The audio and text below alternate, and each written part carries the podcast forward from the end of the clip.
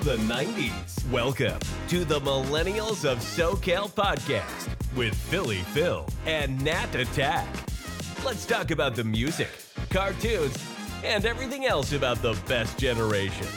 That is so yesterday. Hey everybody, it's Philly Phil, And it's the Nat Attack. and we are The millennials. of SoCal. That's right, we're back at it again. This is the fourth episode of the Halloween series. That's right. More decorations are up. People's front lawns look like a graveyard. Super spooky, and it's a lot of fun when we go on our evening walks. Exactly, especially us. As of now, we put cobwebs and spiders all over our front yard. Well, our front patio. We don't have that much space for a front yard, but hey, we did something. yeah, we've covered our bushes and, in uh, spider webs and glow in the dark spiders. Our son is so excited about it. Mhm, Yeah, he- even with the purple lights that we put on around the bushes. Yeah, which I think is something new because where I'm from originally in Santa Barbara, I'd only see yellow lights and or like orange lights, and like in Oxnard, I noticed that there's a lot of purple lights here, which is different and nice. It adds something, I think. Yes, it does. It adds a lot to it. It's weird because I'm so used to orange lights, and it's something new for me. Yeah. Okay, so you've noticed that it's new too, then. Yeah, because usually when I see purple lights, usually they're not like the way they are. Um, usually they're just like neon lights, you know, you see in clubs, Oh yeah, sure. and they use them for um, Like black light? No, um, like scare mazes. Oh, sure, like horror mazes, Yeah. horror haunted house mazes, and things like that. Yes, yes, yes. Yeah, they use those colors usually, but I've never seen them put on people's yards. I don't know back then. I don't remember. I just know I seen a lot of orange, Yeah, a lot of green. yeah, Yeah, but purple starting to come around. which I love it. It's great. Yes, yes. And also too today we went to the pumpkin patch today and we got four pumpkins. Yes, we have started this um, every year since our son was born. We each get our own pumpkin, like a daddy pumpkin, mommy pumpkin, and the baby pumpkins. And this year was our daughter's first pumpkin picking. It was so cute. And she even tried to eat the dirt. Oh, I know. I let her eat the dirt a little bit because, you know, we need the germs. It's fine. Ah, build up that immune system, huh? That's right. Just a little bit. Don't worry. Just I took it out of her mouth afterwards. Yeah, that's about right.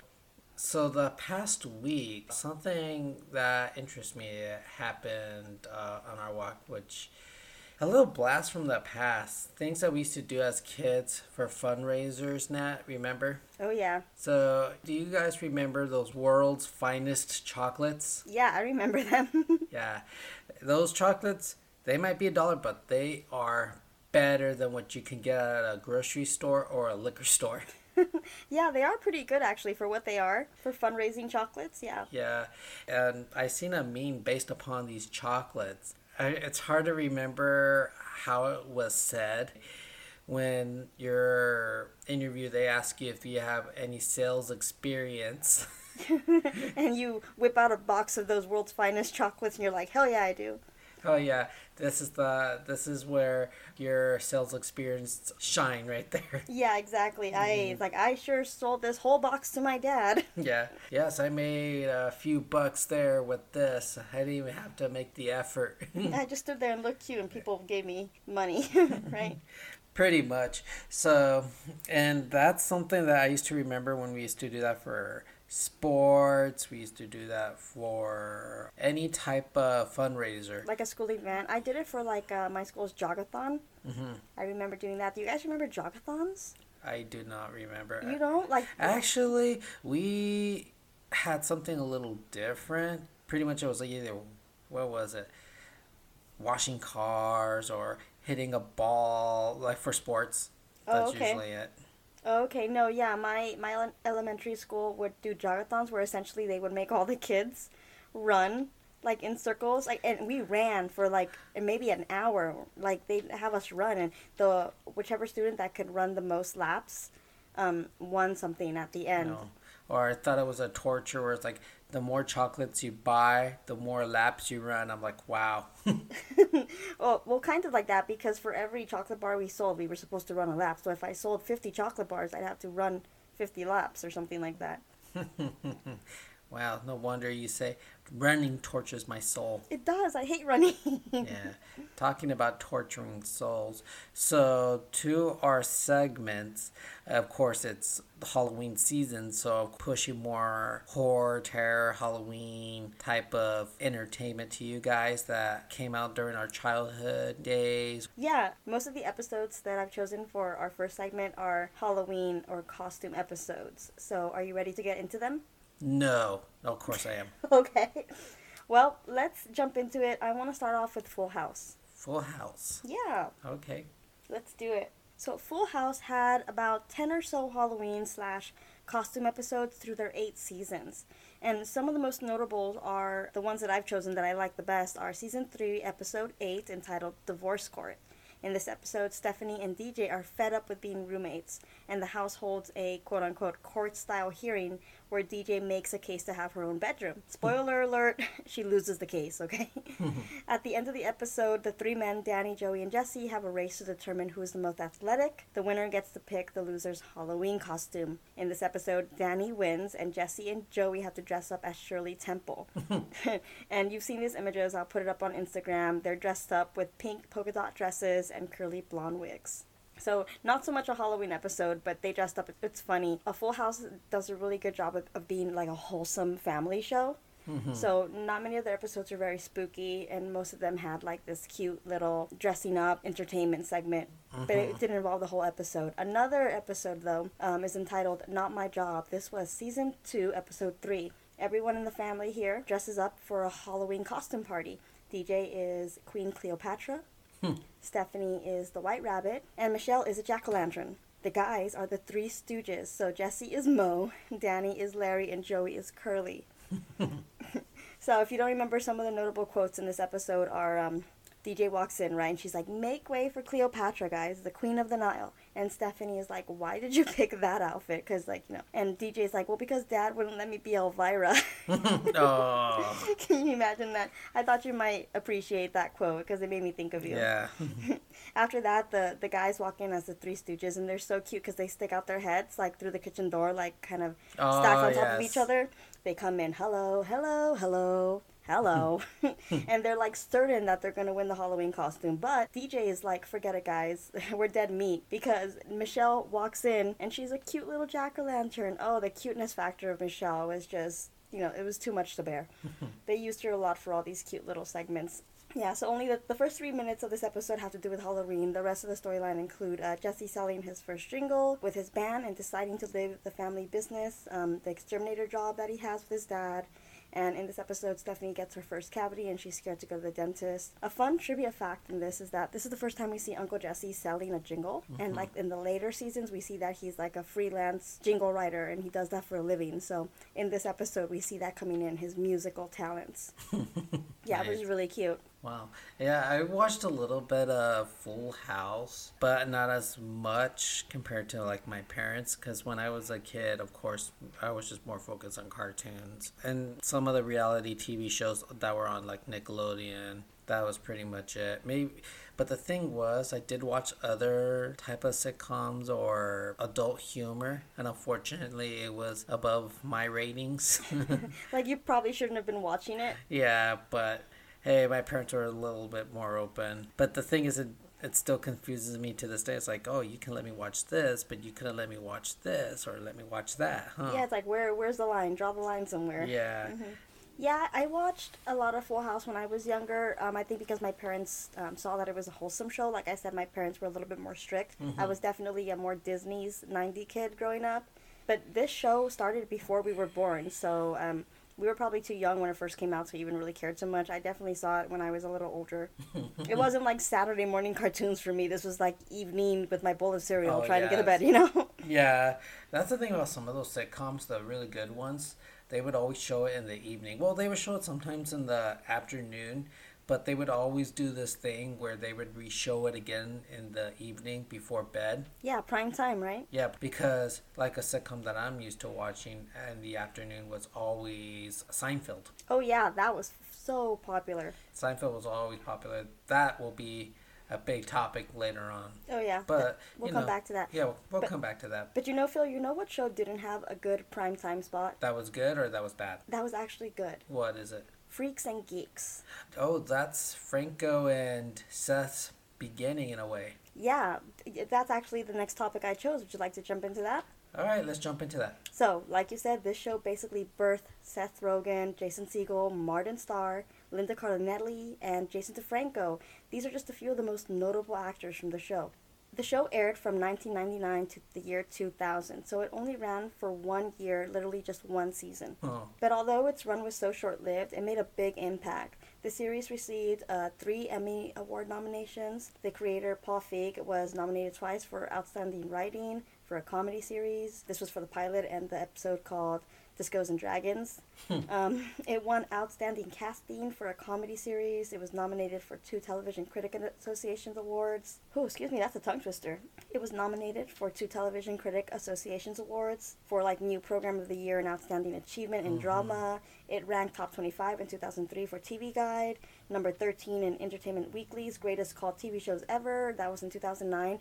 So, like I said, this run was so short lived, but it ended up being a cult classic. It's super popular. mm-hmm. Yeah, because you think about it, this was pretty much the beginning for those comedians that are really big these days, right? Yeah. They started somewhere. They might have started something that was like, eh, it was average, but then look what happened to their careers. Look at James Franco. Look at Seth Rogen. Look at Jason Segel. They are pretty much one of the biggest comedians to make us laugh in this generation. Yeah, definitely. I know them as like big actors in some of the shows that I've watched now, things that are still popular, things that are still running, Mm-hmm. and they continue to pull out movies. Um, absolutely, they they got their start on this show, Yeah. and regard like like I said, it didn't have a good slot time. I think it played like in the middle of the day on a Uh, weekday, so it wasn't bringing in viewers. Yeah, because you put in a spot where not many people are going to be home, either working or at school. Yeah, I guess that screws you over. yeah, it definitely did. Um, but the show, in its short season, did have a Halloween episode. Oh, it did. Yeah, it was entitled Trick and Treats. It was the third episode of this one season. In this episode, we have Sam and his friends. Um, they dress up to go trick or treating. Sam um, dresses up as Gort. He's the robot from the day the Earth stood still. Neil is Char- is Charlie Chaplin. Bill is Jaime Sommers, the Bionic Woman. And there's a scene The in the ep- yeah the bi- You, I know who that is, the Bionic Woman. it's so funny because there's a scene actually in the, the show where he's like getting dressed for Halloween and he's actually wearing a real bra. I think it's he goes into his mom's closet and he's like pulling out all her clothes. He's wearing a real bra and it um and he's like looks in the mirror and he pl- pretends to be Jaime Sommers and like doing voices and stuff. It's really cute to watch. um so the, these guys they, they go out trick or treating, but the thing is they're like in ninth grade now. They're freshmen in high school, and the friends are humiliated by everyone because like you know they're too old now to be out trick or treating. They get beat up by bullies and get their candy stolen, and they even get egged on. Wow, that sounds like a typical Halloween thing, egging. You know, I did that one time. No, you did? Yeah, and it was with my neighbors and with my sister. Oh no, you're gonna out yourself right now. No one call the cops.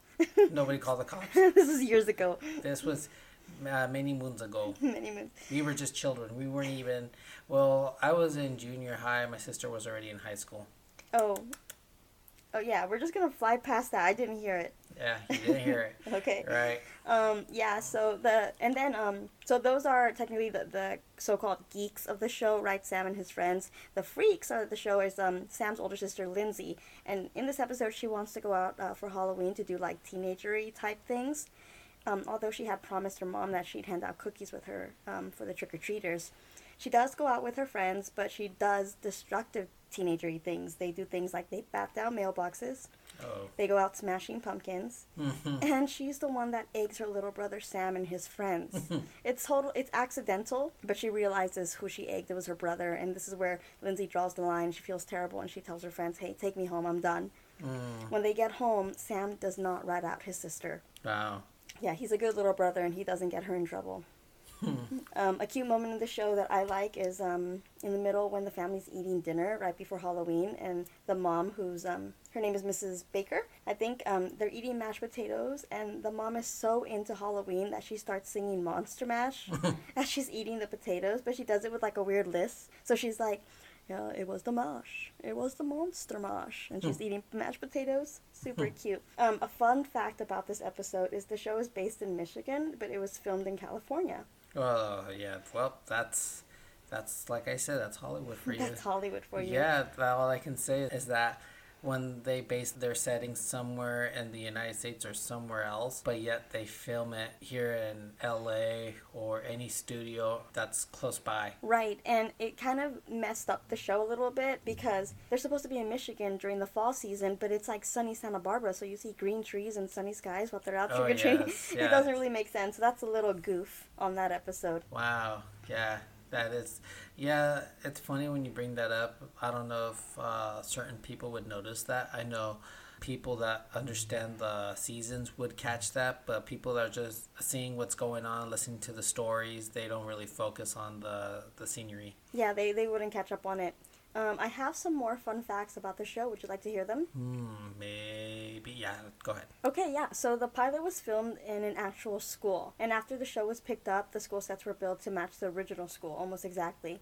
Mm. Um, during the opening credits, you can see that James Franco and Jason Segel are like rubbing their eyes like really like a lot because they're trying to give themselves the stoner look. They're trying to make their eyes look red. Oh, yeah. Yeah, you can also see um, a scene where Seth Rogen is smiling before he's going to take his class picture. And then, as soon as the photographer is going to take the picture, he like changes his face to be grumpy. and this used to be a thing, like back in the 80s. The show came out in the 90s, but the show itself is based in the 80s. So these teenagers are supposed to be in the 80s. And apparently, during that time, a lot of teenagers would sabotage their own yearbook photos. So they would like purposely make a weird face or not smile, and that was just something they did. It was just like a harmless sabotage of a yearbook photo, and it made your parents mad. You know, they were um, rebelling, so to speak. Yeah. So that's freaks and geeks. Yep, freaks and geeks. Well, that's it for the episode. So you have something else for me? Thinking about freaks and geeks, Oh, well, out of all of those characters, those big comedians, which one do you think made them more bigger? are they actually comedians? Frank- Is that their title? Franco and them? yeah. Pretty much the majority of their movies were all funny and shows. Oh, okay. Um, the one that I think is probably the most important. I mean, is it James Franco? I feel like we I hear would more. think so because I honestly, this is just an opinion, but he, out of the whole group of his cast and crew, those guys, he's done more before they started doing their own movies and things like that. Because think about it this way yes, he did his Freaks and Geeks, but right after, what other big role did he do right away compared to all of them? I don't know. Tell me. Spider Man. Oh, of course he did Spider Man. He Yeah. was yes. Yeah, and then from there on, then all these other guys just started coming out of nowhere, and then he's been part of their movies as well, like Pineapple Express with Seth Rogen. Yeah, that was definitely a, a bit later. Yeah, because there's always some connection in these films with him or each other. Yeah, it's You- kind of like um, I'm starting to notice like kind of a clicky situation in Hollywood. It's kind of it's kind of like they call this um they call this too when it's a certain group of cast members and production team. I forgot what they call it. For example, Will Ferrell, Luke Wilson, Owen Wilson, um, who else? Who else? There's some. There's a few other comedians, and they call them the Rat Pack. The Rat Pack is usually a term they use when it's the same group of comedians cast are always in the same movies together. Right, right. Yeah, the, some of them might not be in the movie, but they helped produce it. Oh, I see. Okay. Yes. So that's why you usually see majority of them together. Oh, okay. Yeah, like I said, I, like I've noticed that it was very clicky in Hollywood. Like you know, Adam Sandler has his group of friends. James Franco usually works with the same people. So I definitely that yeah, makes sense. Because you think about it this way: what movie were they all in together? Oh, this is the end. Yes, that's what I'm trying to say. Is and they're always together in these movies, right? Yeah, got it. Yeah. But you know a pack? You know a group of friends that will always have the the spooky aesthetic. Who? The Scooby Doo Where Are You group. Ooh, Scooby Doo. Oh, where are you? Wait, like the original Scooby Doo? Yes, sir. Scooby Doo Doo, where are you? hmm yeah, Scooby Doo. I actually have that on my my list. Would do you want to jump into that? Oh yes, Scooby. Okay. Oh man, that's old school. Yeah, so like you said, this was the first and original installment of the Scooby Doo franchise, produced by Hanna Barbera, called Scooby Doo Where Are You? It aired on CBS for two seasons between 1969 and 1970. A third season was aired in 1978 as a quote revival season. Oh, Scooby. Is it okay to say something about Scooby? Yeah. So Scooby Doo might have been made in the six, the late '60s to the '70s, but Scooby Doo has been alive and run remakes, reboots, and it's still alive to this day. Oh yeah. Yeah, they always made sure to make a new series of Scooby Doo for each generation. Including movies too. Yes, but it, it's pretty cool because I used to watch Scooby Doo a lot when I was little, and we didn't know what he was. We we thought he was just some dog, yeah, but we didn't, it took us a while to realize that he was just a Great Dane. Yeah, it took. I think I was like a teenager when I realized that he was a Great Dane. That was never specifically said yeah, about they him. never spec- uh, specify what breed of dog he was. Also, too, I this is my dad. He said this about um, uh, we had a boxer. He was a Brindle boxer. So you know the color Brindle, right? Like Scooby Doo color, like brown and black. Yeah. Oh my God, that dog was always hungry. he was always hungry. It's like to get him to do something, you had to feed him, right? right. So it's like biscuits, we call it, right? The dog biscuits. Yeah, yeah. Yeah, but majority of the time, even after that, oh my god, that dog was always hungry. My dad was like, "What is with you? My God, you know something? I don't think Scooby Doo was a Great Dane." Because he looked at our dog and he was just drooling, waiting for food, and he was just like standing there all tall. Oh, that's cute. Yes. I think I might agree with that, maybe. Back to this iconic cartoon. It was initially a Saturday morning cartoon during the era when parents were against violent superhero programs in the 60s. So parents were like, uh, we're anti superheroes. And they were like, we want our kids to watch teenagers solving mysteries instead. Originally, the show was going to be called Mysteries 5 or um, Who's Scared, just like that. who's scared? yeah, that's what they were going to call it. Oh, they talk just like you. Uh, okay. so the show followed a group of four friends in their cowardly Great Dane on adventures where they solve paranormal mysteries. One of the top rated episodes was episode 16 in the first season. It was called A Night of Fright is No Delight. so all the episodes were spooky, right? But this one was more mo- one of the most top rated ones. In this episode, Connell Beauregard Sanders is an eccentric millionaire who leaves his millions to four relatives and a dog named Scooby Doo. Scooby Doo like actually had saved the Connell's life years before from drowning in a fish pond. In a fish pond. yeah, so the Connell remembers him and wants to leave him some inheritance. He leaves behind a vinyl disc that plays his last will and testament, where he says that they need to stay in the mansion and that the mansion is haunted, and if they survive the night, they will earn their inheritance the next morning. Mm-hmm. And during the episode, we have two green phantoms mm-hmm. that they terrorize the gang and the and the relatives, and they attempt to make them leave. Spoiler: Mr. Creeps and Mr. Crawl, which are uh, the Connell's attorneys, end up being the phantoms. The millions in, in their inheritance were Confederate money, so it, it wasn't even real. Um, I do wonder if the attorneys knew this. That's probably a plot hole, I would say. Yeah, I wonder that too. Uh, I mean, like, you think if they're why are they scaring these people? If like, are they even sure what their inheritance is gonna be? It's not even real It money. would have it would have been worth it if they actually succeeded. Right. like, oh, okay, we're gonna score this. What the heck is this? Yeah, it's nothing. All that work for nothing. Some fun trivia in this episode was that it was adapted into a comic book story called Night for a Fright in uh, Gold Key issue number 8. It came out in October in 1971. So I it was a comic book afterwards, yeah. Oh, okay. hmm So, you know me, I love the goofs. I love to see when TV or entertainment messes up. So I found a couple of goofs that I thought were fun. There's this one scene when Shaggy, you know, 'cause he's always hungry, he takes out his sandwich, and there's a fishbowl beside him, and it's completely empty at first. Like, no water, no fish. But a few seconds later, when he grabs, like, a box to feed the fish, there's suddenly a fish in there. No. Suddenly there's a fish in there now. But and then when he goes back to his sandwich, the fish is gone again. Oh my god! Yeah, Wow. so there are major continuity errors there. And then there's another one when um, uh, Shaggy and Scooby are hanging from the outside of a drain pipe because they they don't want to be inside the mansion because they're scared. Velma's arm isn't drawn, so we kind of see like an interior shot, and we see Daphne and Velma, but Velma's missing an arm. they forgot to draw that in. And yeah, you show me that. I was like, do you think her arm's behind her back? But then when you look closely, it's like, oh no, actually, the way it's drawn, yeah, her arm's supposed to be by the hip or something. Yeah, yeah, and it's full on missing. Yeah, so those are just a couple of goofs I found in this episode. Yeah, there's sometimes there's an episode I remember that somebody had a missing leg from under the table, and you saw one leg, and then the other one you didn't see it at all. I mean, I'm sure you'll find inconsistencies in all episodes everywhere, but these, yeah, but they're always fun to catch. It's always like you know Yeah. little, little tricks and treats that you can find for yourself. But remember back then, those cartoons didn't have computers or anything like that. So majority of that was all hand drawn.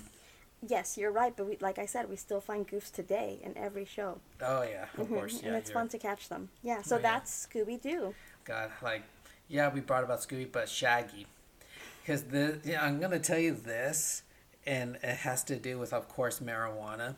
Okay. So, who was the original joint smoker in cartoons? Even though they didn't show anything, right? right. And they created this meme where you see Shaggy. It's like it took us like years to realize that Shaggy was none other than a marijuana pot smoking, Mm-hmm. always on what do you call it? always on the munchies. Sure. Who, who socialized to dogs. I know, right? He's so high he can talk to his dog. he can talk to his dog. And Shaggy, oh my god. I remember I started crying real because I was laughing because there was a day I, you know, had a little something and I started thinking about Shaggy. I remember this day. yeah, I started cracking up and what was the line that I wanted Shaggy to say? Like the about smoking, ease to the knees. Oh yeah. well, what what about that shirt that you love? Oh yeah, so of course that got me motivated to look up a shirt and I found this shirt and of course I still wear it to this day. The shirt says someone passed Shaggy a baggie so he can roll Scooby a doobie. and it's it's a funny shirt it's not boring. It just has him and Scooby uh, laying back with each other smoking. Oh yeah. And then there's another shirt with Cheech and Chong and they're in the mystery van smoking. Oh, okay. Maybe that's the one I'm thinking about then. Yeah, the one that's called uh, Best Buds. Oh right. Yeah, yeah, yeah. Yeah. Uh, case in point, Phil has a lot of weed shirts. Now you know. Thanks for sharing that. Yeah, Scooby Doo, that was one heck of a show to watch as a kid. Yeah, and it was fun watching it as I was growing up too. I saw all the the movies and the the reboot series. This is one that I'm, I never get upset that they're making new things about because I like that Scooby lives on. I really like it. Sooner or later, they're going to change the breed. oh, but you know what I did notice is that one of the newer episodes they've changed Shaggy's ethnicity. He's now African American. Oh, really? Yeah, which is it's awesome to see. You know, I'm happy that America is moving forward and being so progressive. Um, and that's fine by me that they changed these characters. I don't think there's nothing wrong with it. Um, but it, it's also fun to have these old shows that we can still go back and watch to see the original. Yeah, yeah nobody's going to judge if we, like, watch the old Scooby Doo and, like, oh, I like Shaggy here, too, as well, you know? Yeah. Shaggy is Shaggy. Yeah, as long as Shaggy's still the same character, like, I'm always hungry and I talk to my dog, Yes. but not going to a haunted house. Yes. Yeah. Shaggy will always be part of the crew. So that was Scooby Doo. Where are you, Philly Phil? It's your turn. What's next? So, what is something really, really iconic to watch in October? It comes out all the time. Okay. It's one of the most iconic animated cartoon shows to to be running to this day. Okay. The Simpsons. Ah, our favorite American family. Yes, our favorite yellow American family with four fingers. Oh, right. hmm right? But we're talking about the Halloween specials. Uh, they call it the Treehouse Horror specials. Ooh, okay. But we're gonna focus on a few of them. The old school ones, honestly, to me, are the funniest. So the first Treehouse of Horrors episode was, um, of course, they just call it Treehouse of Horrors number one. So Homer goes trick or treating. Think about it that way: an old man trick or treating, right? and saying that he loves Halloween. Yeah. But then he looks in the treehouse and he sees Lisa, Bart, and Maggie are up there, and they're telling each other ghost stories or scary stories, right? Mm-hmm. Bart tells his stories, and the first story is called The Bad Dream House. So they're making fun of the Amityville Horror and Poltergeist put together. Oh. So, of course, the Simpsons buy this mansion. And Marge is like, wow, 19 bedrooms, this many, good viewing, all this. How can we afford such a thing like this? And Homer's like, motivated seller, Marge. Oh, wow, he must have been really motivated, right? and all these supernatural things are happening. And it's funny because he tips the mover a dollar, and the guy's all upset. He's like, thank God there's a curse in this house And the funny thing is, Homer acts like it's a good thing that they have this gigantic home, and all these things are happening. Like get out, and Marge goes, "What was that?" And Homer goes, "House settling." and so the get out comes from Amityville Horror. Okay. Because I think I showed it to you when the priest, he's trying to bless the house and the door opens and the spirit tells him to get out. Right. Yeah, that's where they got that from. Oh, Right. okay. hmm And then, um, and then of course all these things are happening, and Lisa, Lisa tells everybody, "I feel an evil presence in this house." And Marge is like, "Get your coats, kids. We're leaving." And the the house actually gives them their coats so they can leave, and Homer wants to stay.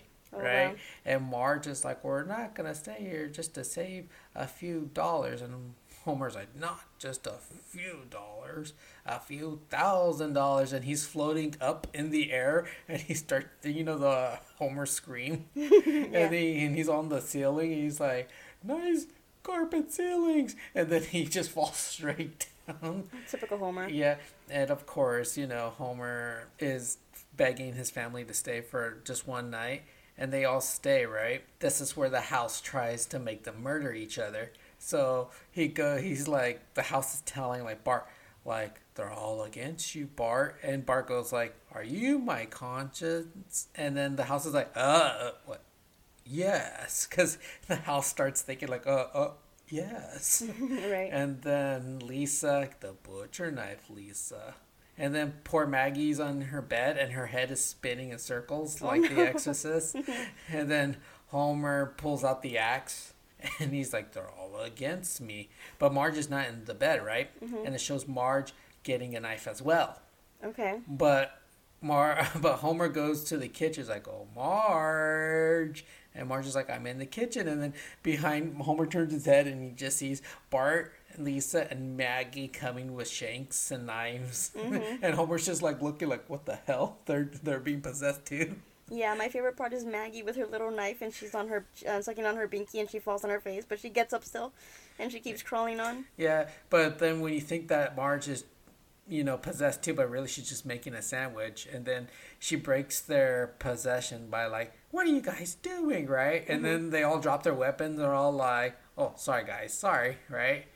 And then Marge is like, "That's it, we're leaving." And Homer's like, "Oh, come on," right? Right.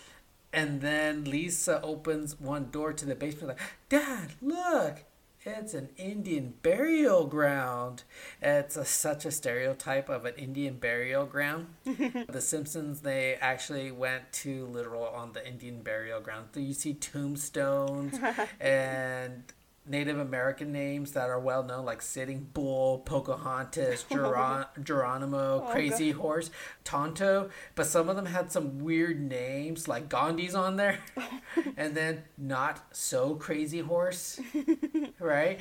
And oh, uh, Sacagawea. Sacagawea's in there. Sacagawea. Oh, no. Yeah, you see all these names, and Lee's like, it's an Indian burial ground, and it's all right there. And then Homer gets mad and calls the realtor, and he's like yelling, like, "You never told me this house was was built over an Indian burial ground, right?" And then he hangs up. He's like, "He said he told me about five to six times." Typical Homer. right? But then the conclusion of that little part was, of course, um, they want to make a deal with the house, like we're gonna live here together, and the house is like, can I think about this for a minute? And the house pulled the poltergeist move, which is the house destroyed itself. And Lisa's like, the house chose to destroy itself instead of us living with in there with it. I mean, That- same. yeah, she's like, that must mean we've been like pretty much saying that the spirit itself did not want to be with us, meaning there's something wrong with us. Yeah, think- definitely. yeah. So that was Bart's first story of that episode. The second story was Hungry Are the Damned, which is the introduction of the two aliens, Kang and Kodos. Oh, okay. So you know Kang Kodos, the two aliens, big old eyeballs, big heads, Yeah, right, right. right? So they're having a barbecue in the backyard, and Homer's spraying so much lighter fluid in the grill, and then when he lights the match and throws it in there, It explodes. explodes. Yeah. like why he did that, I don't know. Because he's Homer. Yeah, and of course the UFO, uh, what, is it- what do you call it, abducts them. Okay. And when it comes to Homer, Homer's so heavy that they can't pick him up. So it takes multiple lights. It takes multiple lights to pick him up. and next thing you know, the aliens are feeding them. Lisa's just like, why are they feeding us all of a sudden? And then she goes in the kitchen and finds out that the book says how to cook humans. She's like, they're trying to eat us. They're fattening us so they can eat us. and she showed them the book, and they're all like, oh my god, right? And the alien's like, like Earthlings, yeah, stop eating. And then like you guys are trying to eat us. It's like, oh, that's just space dust, and he blew on it, and it says how to uh, how to feed humans or whatever. and then Lisa's like, wait a minute. Aha, it says how to cook 40 humans, things like that. Oh. It was just like. the title just keeps expanding. yeah. He's like, oh, wait, there's more space dust on it. You know? And of course, it said that they were just cooking for humans. Mm-hmm. and they're like, wait a minute, they thought that we were going to eat them. And then they started getting mad and they kicked them off their ship and they told they were pretty much bad mouthing Lisa for opening her mouth. Like, I way mean- to go, Lisa. And then I, I mean, that was pretty rude. yeah, and then Homer was like, yeah, you know, like what what kind of father does that to his own daughter, right? Like, yeah, Lisa. You messed it up for all of us. Now no one's getting space food. Of course, the last story is not Bart. Now it's Lisa, but Lisa goes by the Edgar Allan Poe. Oh, of course, because she's so intelligent, right? and she goes with the Raven. So of course we know the Raven. We don't have to go too detailed with the Raven if you know the Raven, right? But it's just Homer plays the guy, and he hears noises and he opens the door, and then a Raven flies in.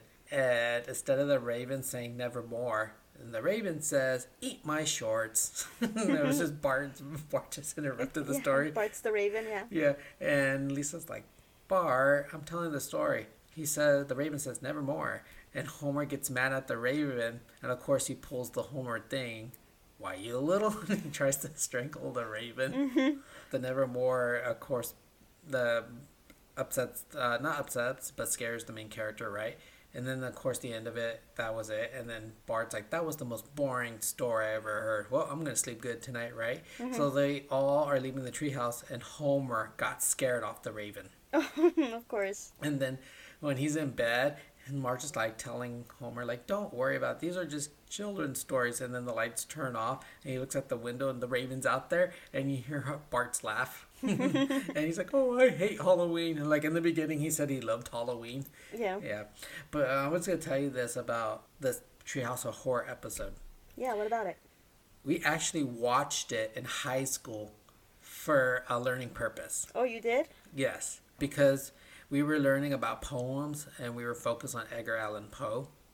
And my teacher was a Simpsons fanatic, so even her webpage was Simpsonized. And she said, "Okay, guys, this is my entertainment for you guys because we're doing Edgar Allan Poe." So she clicked and she made us watch the whole entire episode. Oh, that's fun. Yeah, it was funny though because we all laughed at the other ones, but the Raven, of course, you know, like oh, we have to learn this one, right? right. Yeah. So that's the first Treehouse of Horror episode. Okay. Now the second one. This is episode number two. Okay. So this the this one, of course, Homer's sitting down eating candy, watching TV, and there's a little spoof in the beginning. So obviously, in the beginning of the Treehouse of Horrors, you go through the cemetery, and the cemetery has all these tombstones with weird names and actually famous people's names. You see one with Bambi's mom. Oh no. Bambi's mom, and then you see Walt Disney's name. oh wow, yeah. yeah, things like that. Elvis Presley, famous people or famous things that you would know that have died in real life or in movies or shows, Right, and this- they and they have their names on the tombstone. The Simpsons show was really good at portraying those little things like Yeah. that in these shows. They always put something in, like Yeah. a little Easter egg, right? Yeah. But in that beginning of the episode, when it's zooming in the Simpson house, uh, you see the Peanuts gang running. Oh, You know the Peanuts gang, right? yeah, of course. Yeah, they're running in front of the Simpsons house. Oh, how cute. Yes, but Homer's eating candy, and then the door knocks, and they're like trick or treat, and it's teenagers, and it's Jimbo, right? And they're like trick or treat. He's like, hey, aren't you guys a little bit old, too old? And you guys are not even dressed up. And like, give us your candy, or we're gonna egg your house, right? And the Homer's like, here you go, and he closes the door, rotten little, and they egg his house anyways. Those little butts. Yeah, but of course the kids come back and they have all kinds of candy, and Marge tells tells the the kids like, "You guys can have one candy," and all of them just start pigging out. And she says, "The more candy you eat, the more night you're gonna get nightmares, right?" And that's where the story comes, right? So Lisa's Lisa's nightmare is first, which is her dream is the monkey paw story. Oh, okay. And we mentioned the monkey paw in a previous episode about if you make a wish, bad things will happen, right? Right. So they're in Morocco, and Homer goes to the stand of the monkey paw, and the guys can can pretty much telling him like, "Don't buy the monkey paw. It might grant your wish, but it's gonna go haywire." And Homer's like, "I don't care. Paw me, right?" And Marge's like, "Where'd you get that thing?" He's like, "Oh, it was right over there," and it disappears. He's like, "Huh? Oh my god! Oh wait, no, it's over there." And the camera pans, and he's just right there, right? Just pointed in the wrong direction. yeah. And of course, you know, they're looking at the monkey paw and they're like deciding who should make the first wish. And of course, Maggie makes a wish. And it's a big old limousine outside. And Homer was like, oh, Maggie, sweet Maggie. And Maggie only wished for a pacifier. And then the limo took off and he got mad. But uh, each of their wishes, of course, were good, but uh, they backfired. If Bart wanted family to be rich, but people just got tired of them. And then Lisa wished for world peace. It's something that was really good and positive, and it just like completely backfired as the aliens said, "Oh, the Earthlings have showed weakness already," you know, mm-hmm. because they threw away all their weapons and everything, right? right. So now we're vulnerable to and they, and, they, and now they became slave. Everybody became slaves, right? And Homer was like, "Oh, I'll make a wish that'll end all this," and he wished for a sandwich, right? oh jeez. And because the turkey was dry, he threw the hand away, and Flanders was like, "Oh, those one of those monkey part paw things," and Homer's like, "Well, I don't think you want this," but he doesn't like Ned Flanders. He's like, "Oh yeah, here you want to try it out?" And then when Ned gets it, and the hand opens up, right, to uh, reboot the wishes, right? Sure. And then he sees the alien chasing Moe, and he's like, "Oh, I wish there was something to get rid of those nasty aliens." And next thing you know, the witch comes, and then you see the aliens like, "Oh, he's got a board with a nail on it," and Moe's chasing him with a board and nail. Oh, and really, that's all it took. That's all it took. That's what I thought was funny. He started chasing him, and all the aliens like, "Oh!" And they all ran to the spaceship, and they they go away. Pretty much, Moe saved the saved Well, no, Ned Flanders. well, he saved it, but pretty much Moe pretty much did the work because he chased him with a board with a nail in it. got it. yeah, and then they're all like, "Way to go, Ned!" But be- so I understand that the monkey paw. I don't know if this is true in the story, the short story, but or film, whatever the original monkey paw story was, is that if you have such a good heart or good soul, that the wishes don't backfire on you. That's why Ned Flanders is my favorite Simpsons character. Yeah. He's also incredibly ripped. Yeah, yeah. but that was a thing. Uh, how Ned Flanders was, you know, his wishes didn't backfire because I think he was just such a good guy. Yeah. And Homer was mad. He's like, oh, I gotta straighten up the new household or whatever. And it turns into a castle. And Homer's like, I wish I had a monkey paw, right? So that was Lisa's dream. And then Bart's dream was him uh, having telekinesis powers Okay. and he made everybody like him or of course be happy and if you weren't he would curse you in a way Okay. and like he turned homer into uh, jack in the box Oh. right you know it, it wasn't that really entertaining as a spot i think the only thing entertaining was he turned the cat into like a weird daffy duck character Oh, I was gonna say that Bart's uh, nightmare doesn't really sound like a nightmare. but i think what made bart scared of it was because he loved homer Oh. Yeah. right? And then Homer's dream, of course, this is the one that I thought was funny, right? And they based this one off Frankenstein, Okay. right? Telekinesis, we all know where telekinesis with Bart is from, right? All the Um, Stephen King movies right. and stuff like that, right? Okay. But Homer's was based on Frankenstein. And I felt bad for him because Smithers wanted Mr. Burns to do a random firing on somebody. Mr. Burns was like, okay, nah. And he sees Homer sleeping. Ah, that guy. And they fired him. He's like, Homer Simpson, you're fired. Fired? Why? For sleeping on the job. How do you know? We can see it through the camera. It's like, camera, where is it? And he looks and he sees the camera. Oh, dope. right? Dope. And then he gets a job as a gravedigger. And then he falls asleep in there. And of course, Mr. Burns wants to be like Frankenstein to change the workers from not being lazy and put their brains into robots, Okay. right? So they go to a grave and they see an open grave and they see Homer taking a nap in there. And Smithers is the only one that's smart. He's like, um, Mr. Burns, that's Homer Simpson. And he's like, well, let's just take the body unless I can find another subject. And he was looking at Smithers and Smithers goes like, Mr. Simpson will do fine, right? Right. And then they backed up Homer, and you can hear ooh, ooh, ooh, right? And Smith's like, "Hey, Mr. Burns, the body is making a lot of noises." You know, He's still alive. Yeah, he's still alive. And then Mr. Burns gets the shovel and starts whacking the bag and beating up Homer. Mm-hmm. When, when they take him to like you know the laboratory and they saw off his head, and when his head falls off, it sounds like a bowl. You know how when you drop a bowl on the floor, it goes like right. and then they pull out his brain and they put it into the robot. And when the brain, when the robot moves, like it's alive, it's alive, right? Right. And then when the robot's awake, he looks through the wall and he sees donuts, and then the pretty much saying, "Mmm, donuts," in robot, you know, in a robot voice, and he goes over and Mr. Burns is uh, all upset. He's like, "Why is this happening?" Right?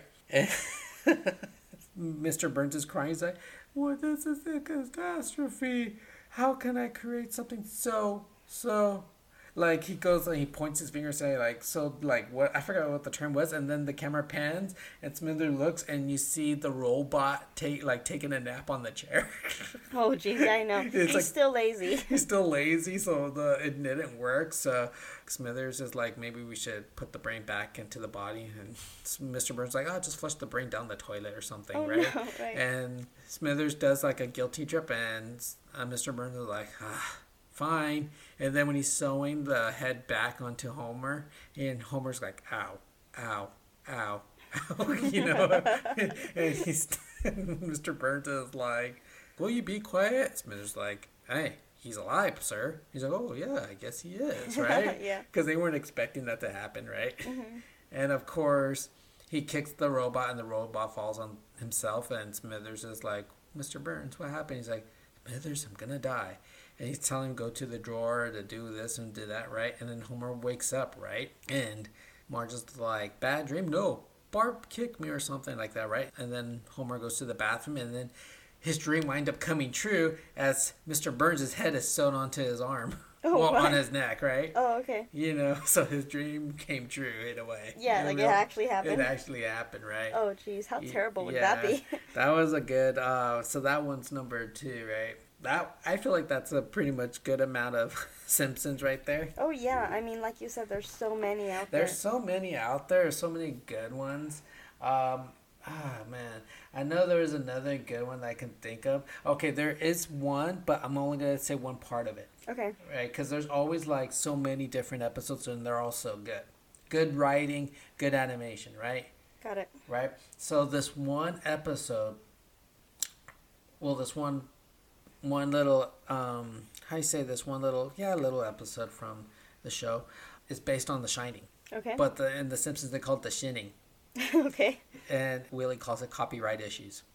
Okay. Yeah. right? So Homer and the family are driving up the mountains to go to be caretakers to Mr. Burns' lodge, and Marge tells Homer, "Did you lock the front door?" No. And then it says like Monday, Tuesday, Wednesday. So like, oh, when you lock the door, did you lock the back door? No. And they go back, and it's like Wednesday, right? Yeah. And then Grandpa's not in the car. And Lisa's like, oh no, we left Grandpa at the gas station. And Homer didn't want to go back because he got tired of going back. He's like, uh, guys, we left Grandpa at the gas station, right. Right. And of course, they're at the lodge, and Mr. Burns is telling all these scary things about this lodge. So it's like, dude, you're making it obvious that there's something wrong with this place. Like, it's built over ancient Indian burial ground where all this stuff, satanic rituals, and all this stuff, like all these horrible things, Oh, right? geez, yeah. And they're just like, oh my god, they just made it so obvious. Of course, because it's a parody of The Shining. The elevator opens and blood comes out, and Mr. Burns is like, "Hmm, that's strange. The blood's supposed to come down on this other floor, right?" and like, so he already knew about it, right? Right. And then Willie's um, handling the lawn uh, out there, the maze, right? And Bart like drills holes through the whole entire maze. And Willie got mad, and he's trying to talk to himself in his thoughts, right? And Bart can hear him, and he's like, oh, "You got the shining," and Bart goes, "Shining." Hey, don't say that. Copyright issues. Copyright issues.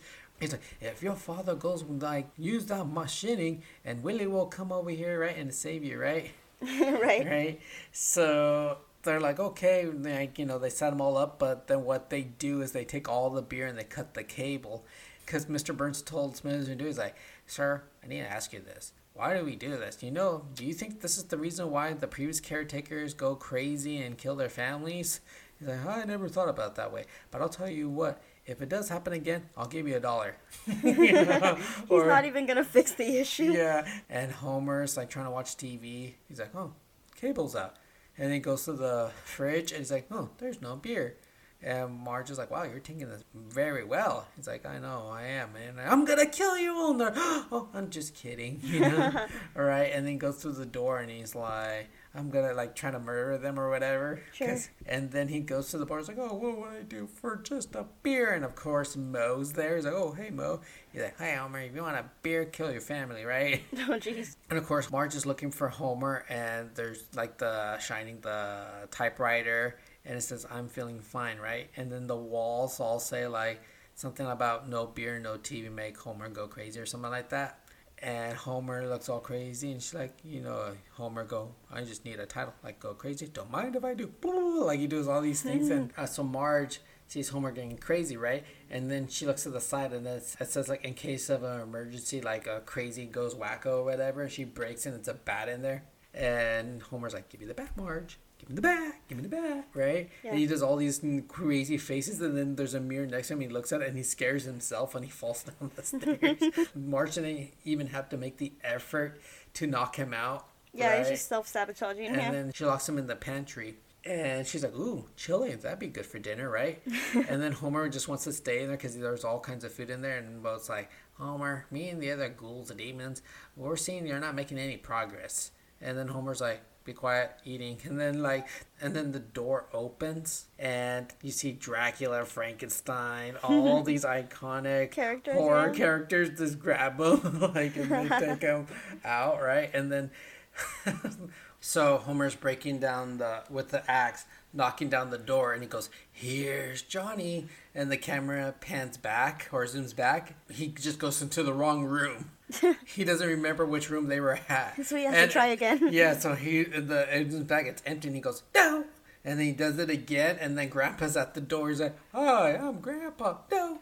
And then he does it the third time, and I forgot what he says, and he has like a time watch with him. And then the kids and all of them get scared and they run out, right? And then Bart uses his mind to contact Willie, and Willie's like, "The little fat kid's in trouble," right? And um, he runs out there, but he had his TV in his hand. And he drops in the snow, and he's trying to. He Willie tries to act tough, like he can beat up Homer, and then Homer gets him in the back uh, with the axe and then they're all running in the snow and homer's chasing him right and then lisa falls and she sees this tv and she's like dad look tv tv and he drops the axe he's like urge to kill declining declining like you know declining rising or, or not declining fading fading right and he's like i just thought that rising fading and he's all in peace now and he's like come family let's watch like you know tv together and next thing you know they sit there for a while and they freeze right Yeah. just like the shining right Right. and they the channel needs to be changed because there's something annoying on tv right and then homer goes urge to kill rising Hi, Homer. So cute, so funny. yeah but i say that's it for the simpsons right Yeah, those were great choices. those were great choices those ones would always make me laugh for the halloween special Yeah, I agree. Those were great choices. Yeah. Those were fun to watch. I remember watching them with you. They make me laugh always. Always make me laugh. Homer.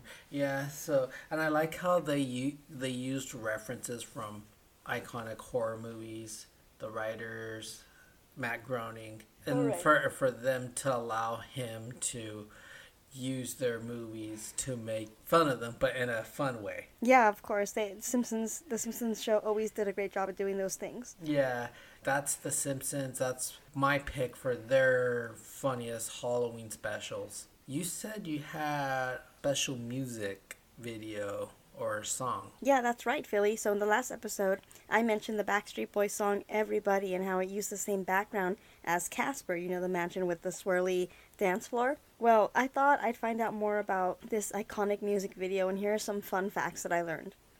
Mm-hmm. The video aired in June of 1997, so that means that this song is 25 years old.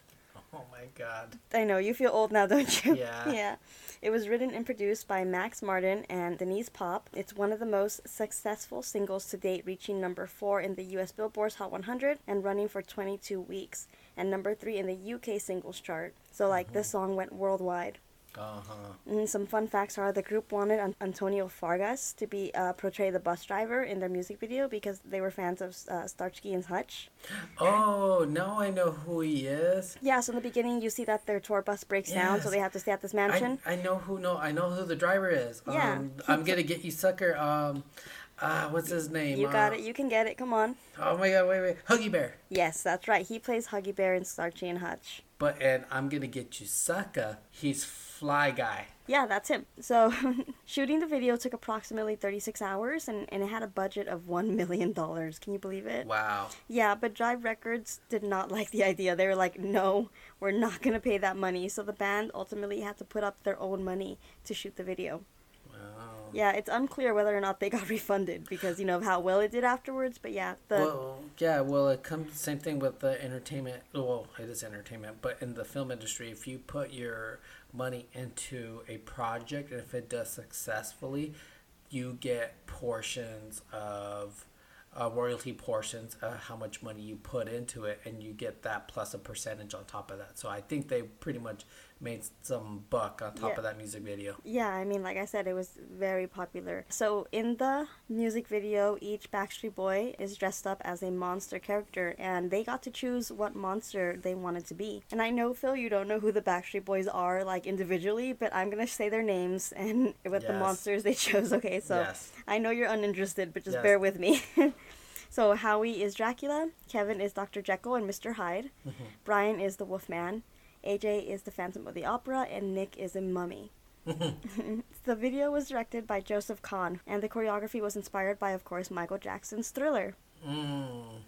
The music video again is so popular that it won various awards and nominations. It won the Best Group Video um, in the MTV Music Video Awards in 1998, Favorite Song in Nickelodeon's Kids' Choice Award in 1999.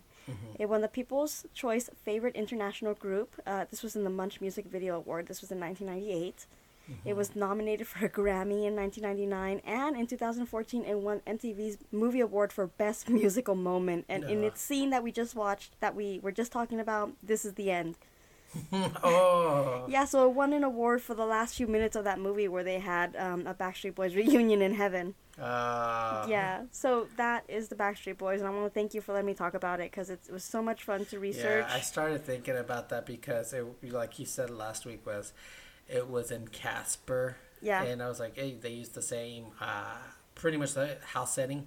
Yeah, it was the same. It was the same mansion essentially. Yeah. Is it was it in a lot in one of the studios or something? No, actually, the mansion is a real live house. It's called the Whipstaff Manor. It's located in Maine, and it's a real house that essentially uh, entertainment industries can rent out for movies and music videos. Oh, cool. Yeah, so it's it's a real place. I'm not sure if people actually live in it right now, but you know it's been used a couple times in, Yeah. in various things. You know, it's for- for thinking about like horror movies or things used in um, certain houses or whatever, right? And people are like, "Oh wait, did they film that there?" And people get scared of it, even though it's just a movie or just a music video, or whatever, right? Right. I forgot to mention this last week about Poltergeist. Uh, I had a coworker who lived in that neighborhood where, and they were around when they were filming Poltergeist. They said I remember seeing all these studio set lights and stuff like that, right? Oh, they like they lived on the same block as Yes. the Poltergeist house. Oh, got it. Yes. So when they saw the movie, they were like, "I don't want to go to that house anymore." No, right. Nobody wanted to go near that house Dang. because even though the family, you know, rented their house for them to film Poltergeist, when the movie was made and when everybody in the block saw it, they were like, "I'm not going there." You know, I'm not gonna go there. It's probably haunted or something. Well, I kind of agree with them because, like we said in our last uh, podcast episode, that sometimes when you film movies, the set or the, the, the cast, they become cursed. Yeah. So, I mean, if the movie held any real negative energy, it might have stayed in the location. So I get it. I, I understand why they wouldn't want to go near it after Yeah. afterwards. But talking about movies, this is our next and last segment. Oh, yes. The movies. So we're gonna go a little dark on these guys. Not like spiritual dark, but let's go a little bit on the sci-fi horror. All right, hit me. Yeah, so we of course mentioned Alien last time. So let's talk about another alien horror movie. This was a cult classic right here. Really good, one of my favorite alien movies. The Thing. And so the background for me in this movie was that my mom showed me this movie when I was so young. I was not ready for scary movies, and she said it was a germ movie.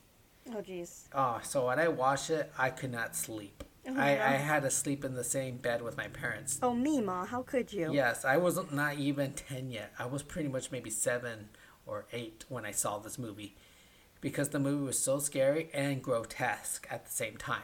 Yeah, that's why I didn't like it. Yeah. This movie is really hard for me to watch. I want to make a quick disclaimer that I absolutely hated watching these movies. and I do not enjoy scary movies. They're not my go to. I, I much rather watch romantic comedies, but they mm-hmm. are fascinating. Yep.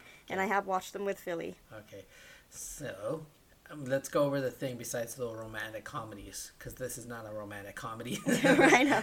so, anyways, The Thing is an alien horror made in 1982 by one of the masters of horrors, John Carpenter. And John Carpenter, he's well known of creating Michael Myers. Mm, okay. Yes, so so the film was based on a book written in 1938 called Who Goes There by John W. Campbell.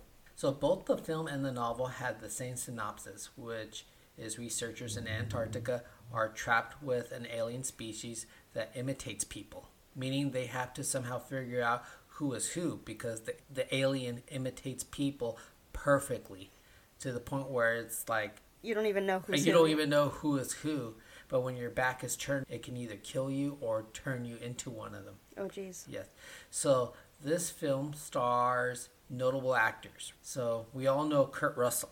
Uh, what's that one uh, superhero movie that he did? Uh, Sky High. Oh, okay, yes. Yes. And Keith David. If you guys don't know who Keith David is, he's a well-known African American actor. This is actually was his his break here.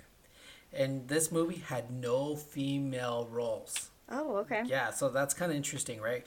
Yeah, I mean, I hadn't thought of that, but you're Yeah. right. I don't. There's no female There's in this no movie. Mm-hmm. females in that movie, right? There was another film based on the book in the 1950s. It was called The Thing from Another World. But this movie had no imitations, and this alien was called The Thing. Okay. The 1982 version was better to me, of course. They both had the same intro of the film title as well. So in the beginning of the movie, how the thing uh, title appears is the same, except one's in black and white, and this one, uh, of course, is in color. But John Carpenter made the intro more scarier. It sounded more scarier. That's how John Carpenter was so good at making horror movies. This movie was so good, but um, unfortunately, was ahead of its time. So they call it a cult classic, right? There was another alien movie being made during that time, and it was a competition of which alien movie was better. E.T. Oh, E.T. beat this thing? Yes, because of course Steven Spielberg was such a big director, Of course. making all these big movies. People were like, "Oh, we gotta watch Steven Spielberg over in John Carpenter," because John Carpenter back then was making independent films, even though his movies were good, but they were more adult. He wasn't popular yet. No, he was popular, but his movies were not PG; they were adult, so it limits the viewers. Oh, got it, got it. Yes. So Spielberg was more just kid friendly, while the thing was rated R. So not many people wanted to see it, and plus it came out during the same time as E.T. So people chose to see Spielberg's E.T. than John Carpenter's The Thing. So the film cost 15 million, but it only grossed 19 million in the United States alone. Wow, they barely broke even. They barely broke even, right? And the thing was is that if they would have shown this movie maybe months in advance, maybe further from ET, it probably would have done much better in the box office. Okay. Yes. So, so I'm gonna tell you something about this movie, right? My little background. Me and my cousins would hang out together, and we would just like to watch that movie all the time. Oh, really? Yes, me. And my okay, that makes sense now because Philly, you will watch that movie sometimes randomly when it's not even fall or Halloween season. You'll like watch it in April, and I'm not okay with that. I'm like, what are you watching? Why are you watching this right now? And you seem to just be watching it so nonchalantly. Now I understand why. Yeah, so me and my cousin they come over and they were like, "Oh yeah, the thing, let's watch it, let's watch it, right?" So we're just sitting there watching it, and we would just watch it all the time. Anytime they come over, they like watch it. Like, "What? Don't you guys have this movie at home?" Like, no. Like, "But your mom's into horror movies too. Are you telling me she doesn't have the thing there?" They're like, "No, she doesn't." so I was like, "Okay, let's just put it on." It's like, "Yeah, it's tradition. When we're here, we put on the thing." I'm like, "Okay." Oh, that's cute. Yeah. So of course it started being developed in the 1970s, the mid 1970s. The producers wanted to make this film more closely to the book compared to the 1951's version. So they had to purchase the rights from the original studio RKO, who actually had the title of the thing. Carpenter was approached before any other director, eh, but was doubted because he was mainly an independent film director, right? And he was doing really good in his independent films, right? Such as Halloween, The Fog. So, of course, Universal was looking for another director that's under their contract. And guess what director they had in mind at? Oh, I would assume Steven Spielberg. No. Oh, Tobe, Wow. Tobe Hooper. he would have ruined this movie. Yeah, he would have be like just thinking about that because Tobe Hooper was like, wait a minute, Steel Spielberg. We were just talking about him with Spielberg. Like, yeah, because of course they were praising him on his Texas Chainsaw Massacre, right? Got and it. they wanted to find a director that's doing good in horror movies, right? He did that. Then I told you he did the Salem's Lot um, miniseries.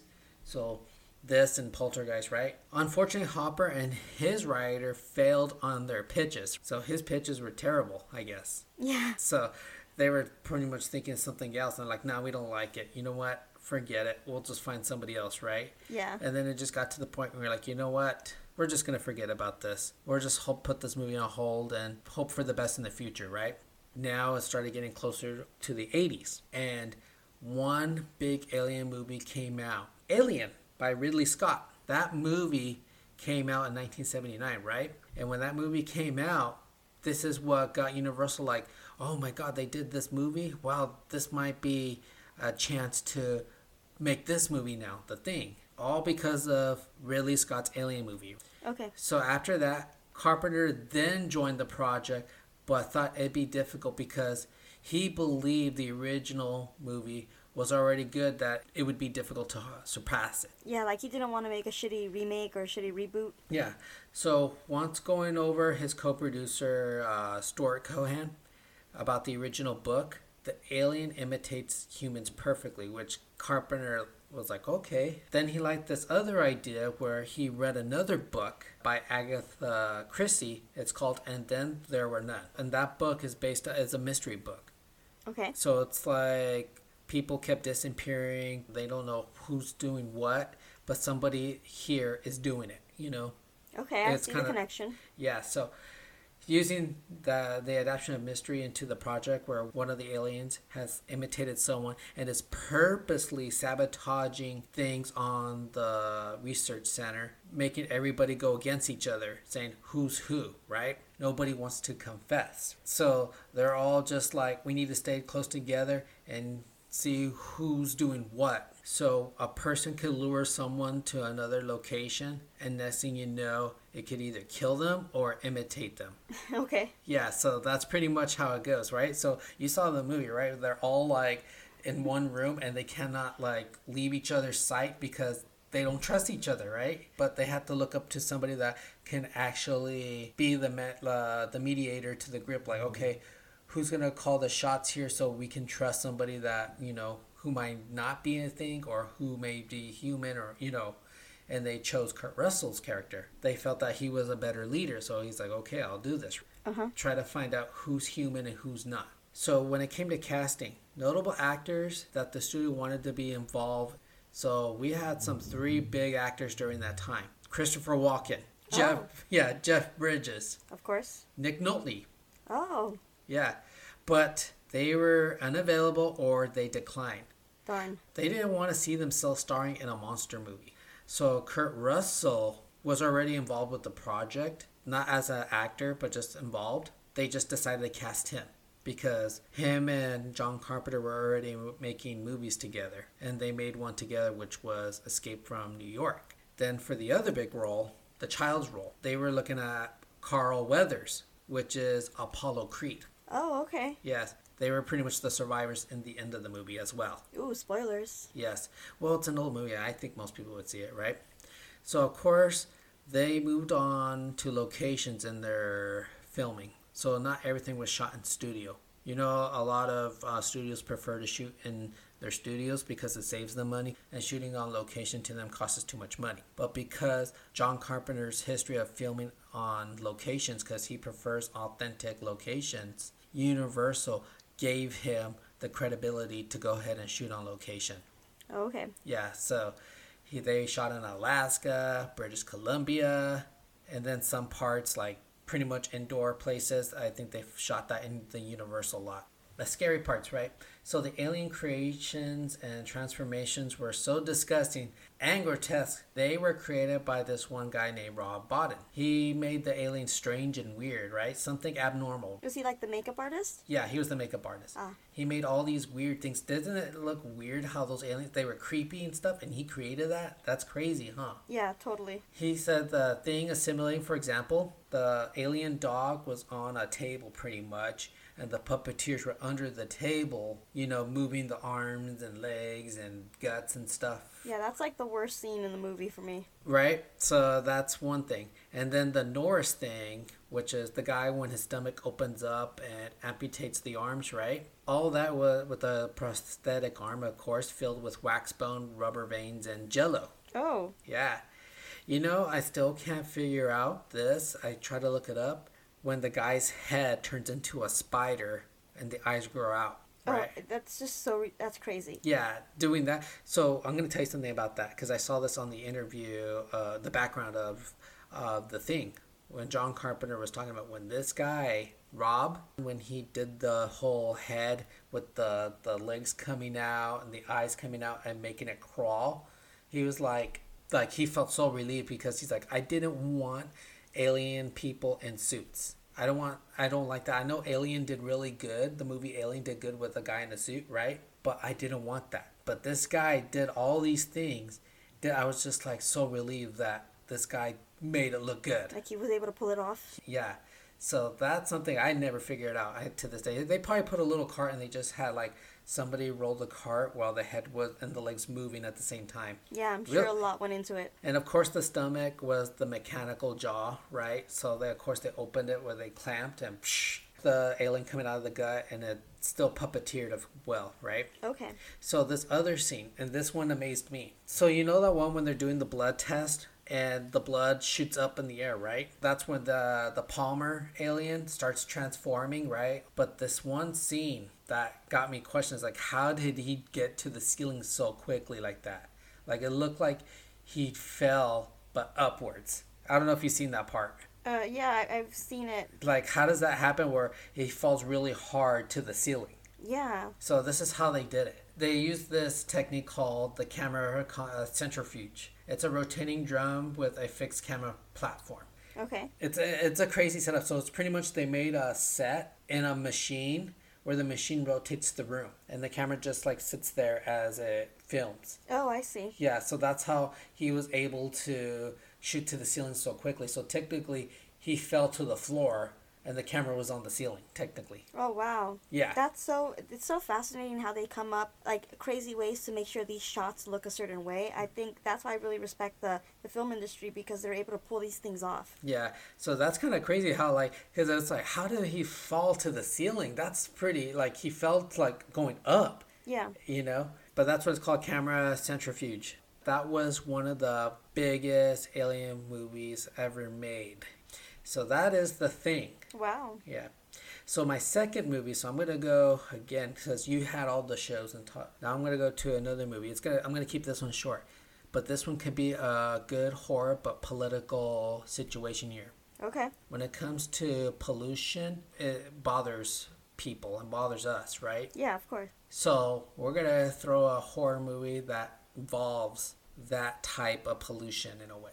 So it wasn't the biggest horror movie. It wasn't a big like super scary movie, but it's a good horror to think like what if pollution can do this. The movie is called Prophecy. Oh, okay. It was a sci fi horror film which came out in 1979, directed by John Frankenheimer. The only big well known movie he's ever directed was with Robert De Niro, which was his action movie called Ronin. It was, an, it was a millennial action movie. Oh, okay. It was a really good Robert De Niro movie. You saw it, you're like, oh, wow, it's really good. Yeah, I mean that's definitely. I, I definitely want a, uh, an episode on that later on Yeah. after our Halloween season is done.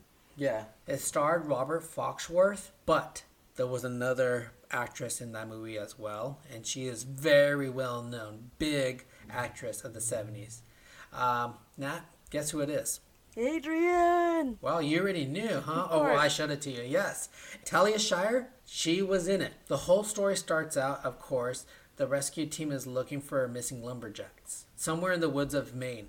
The dogs detect something and they start going crazy, and one of them bolts over a cliff but is caught, right? Oh, okay. So the rescue team is trying to pull the dog up, but then something's pulling the dog down, and then next thing you know, they pull it back up, and they only got a leash, but they don't hear the dog at all. They's like, we didn't hear the dog fall. Oh, what no. happened? So the two rescue team members climb down, you know, like rock climb down, and one of the guys stays up to watch with his dog. And next thing you know, the guy's just like, how you guys doing down there, right? He just hears screaming and ah, and the guy instead of just being smart, like you know what, get the heck out of here, he goes down, right? And then when he's cl- climbing down, he falls. And when he falls, he sees the bodies next to him. He's like, "What the?" And then, of course, an abnormal roar, which the viewers don't see. And the guy looks at the camera and he starts screaming. It's roaring at him, right? It leaves the viewers questioning, like, "What was it?" Right.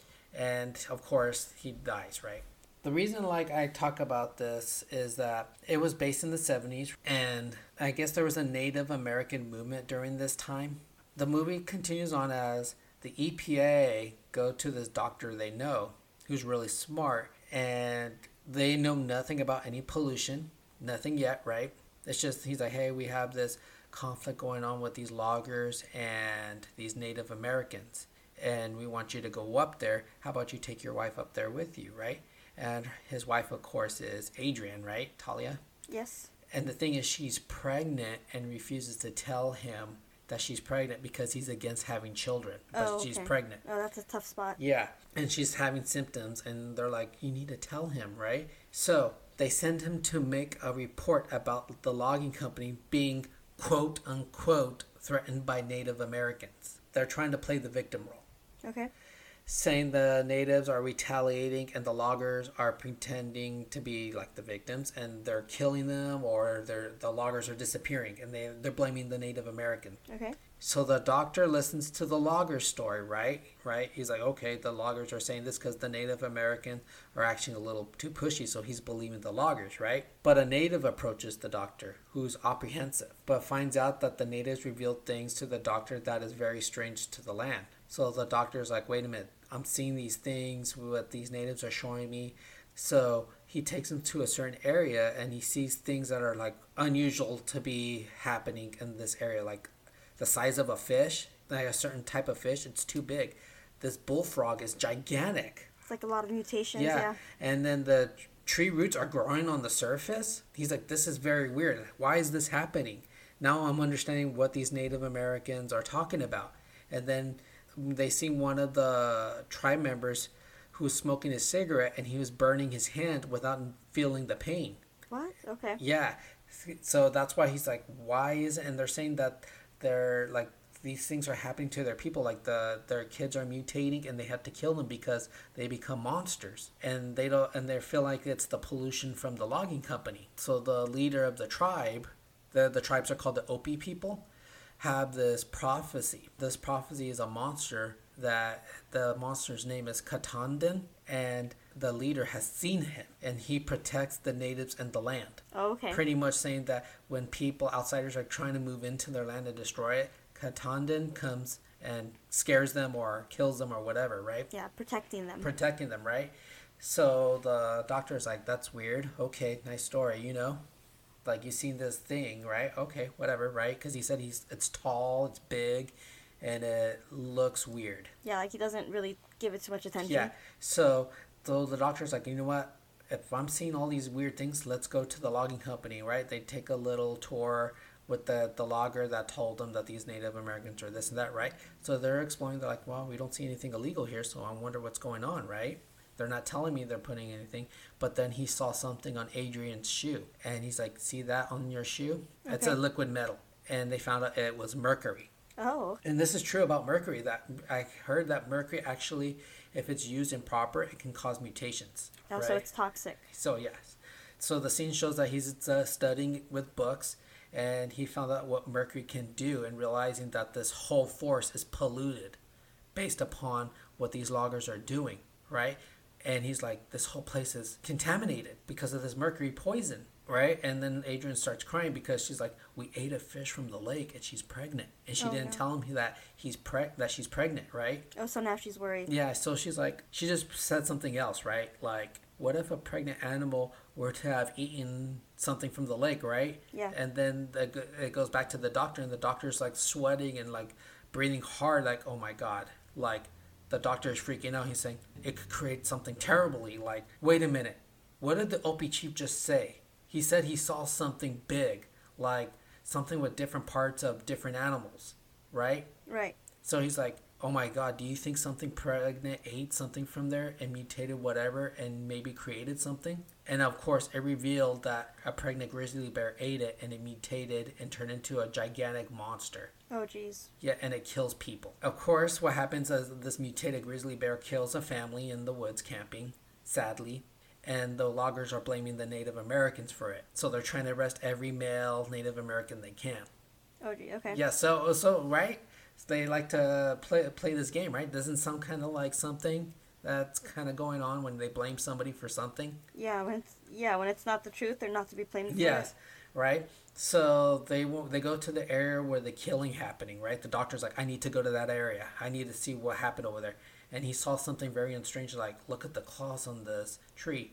And she's like, maybe from a bear. And he's like, that's too deep. This from a bear, and there was some weird fungus skin. He's like, she's like, I don't know, right? And then Adrian doesn't feel good because she's pregnant, right? She's having, you know, stress. You, you women go through it, right? You know, right? When there are times you just feel stress and Oh yeah. it makes you feel yucky. Well, you feel sick when you're pregnant. Yeah, and then she goes over to a lake and she hears something crying. And she looks and she's like, "Oh my god!" Like she wanted to start screaming, and they found a mutated cub, Oh. and it was still alive. And he, he was like, "Wait a minute, we need to keep that cub alive. This is our proof to show that they are polluting this area, and this cub is to show it.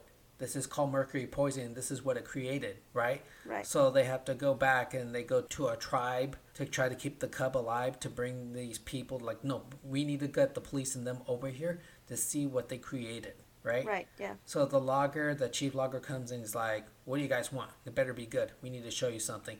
And he comes in, this is mercury type poisoning and he looks and it's some mutated bear and they're all looking at it and he's all like, Oh my god, he's freaking out, right? Yeah. Like this is real. And he walks out of the tent, and then the doctor's like, "Hey, come back here. I need to talk to you. Do you know you're putting this substance in your your meals and stuff like that?" And the logger lied to him in the beginning and said, "I didn't want people to find out." Oh. Right. Oh. And next thing you know, the monster comes, the because it's the cub, and the parent is coming, the mutated. You know, and it kills them all, right? It tries to kill them all, right? But they survive, of course. They need to find a way to escape and save themselves from this mutated bear. And of course, they were able to kill it. Um, Adrian and him, the doctor, survive, right? But that's how the movie ends. Wow. Yeah.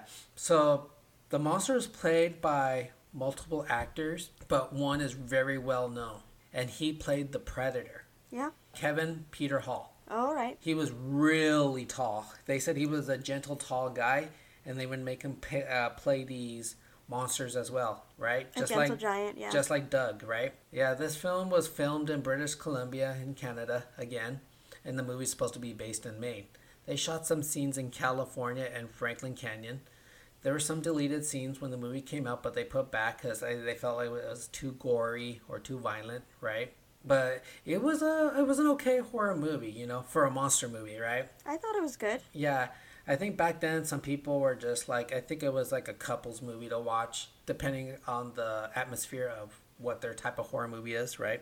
Oh, okay. So th- there was like more romantic aspects to it. Uh no, not really. Well, then why is it a couples movie? I'm gonna tell you why. Stephen King, he he's a good horror writer, right? Yeah. And he had something to say about this movie. One, he said the inconsistency of these type of people living in teepees. The truth is, these type of people live in cabins, not in teepees. Oh, so right? there's some. And also, Steve, he said that this is a type of movie that I would see in a drive-in. Oh, okay. Yeah, so that's why I think a drive-in. You know how some couples, men take women to go see scary movies so they snuggle to them. Oh, got it. Yeah, see, Wait, is that why you showed me this movie? you didn't snuggle with me on that movie. What you talking about? Your But- plan failed. Yeah, I failed. But anyways, that movie. But the reason why I talk about this movie as being political is that I didn't get to say this, and I will say it now. I based upon the movie, based upon how people can take advantage of what Earth provides us, and some people destroy it for their sources. They use their man-made pollution tactics to create their products off what Mother Nature provides, and they pollute the world with it. And yet they want to play the victim role and say, no, it's people like you guys that is destroying this world, right? Right. And some and you think about it like think about it with gas, right? We're trying to make electrical energy and people are using gas emissions and they're polluting the world and they're trying to say like no, no, this is a good energy source.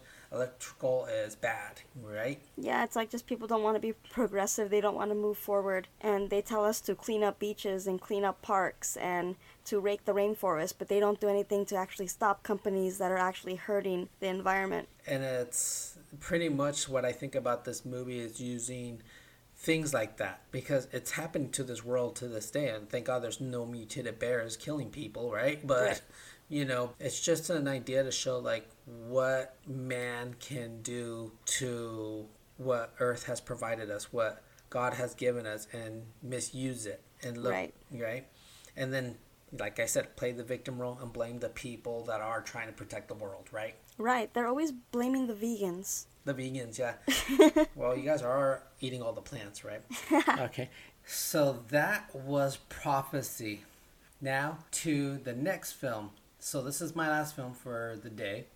And this is a sci-fi horror and it's none other than The Fly.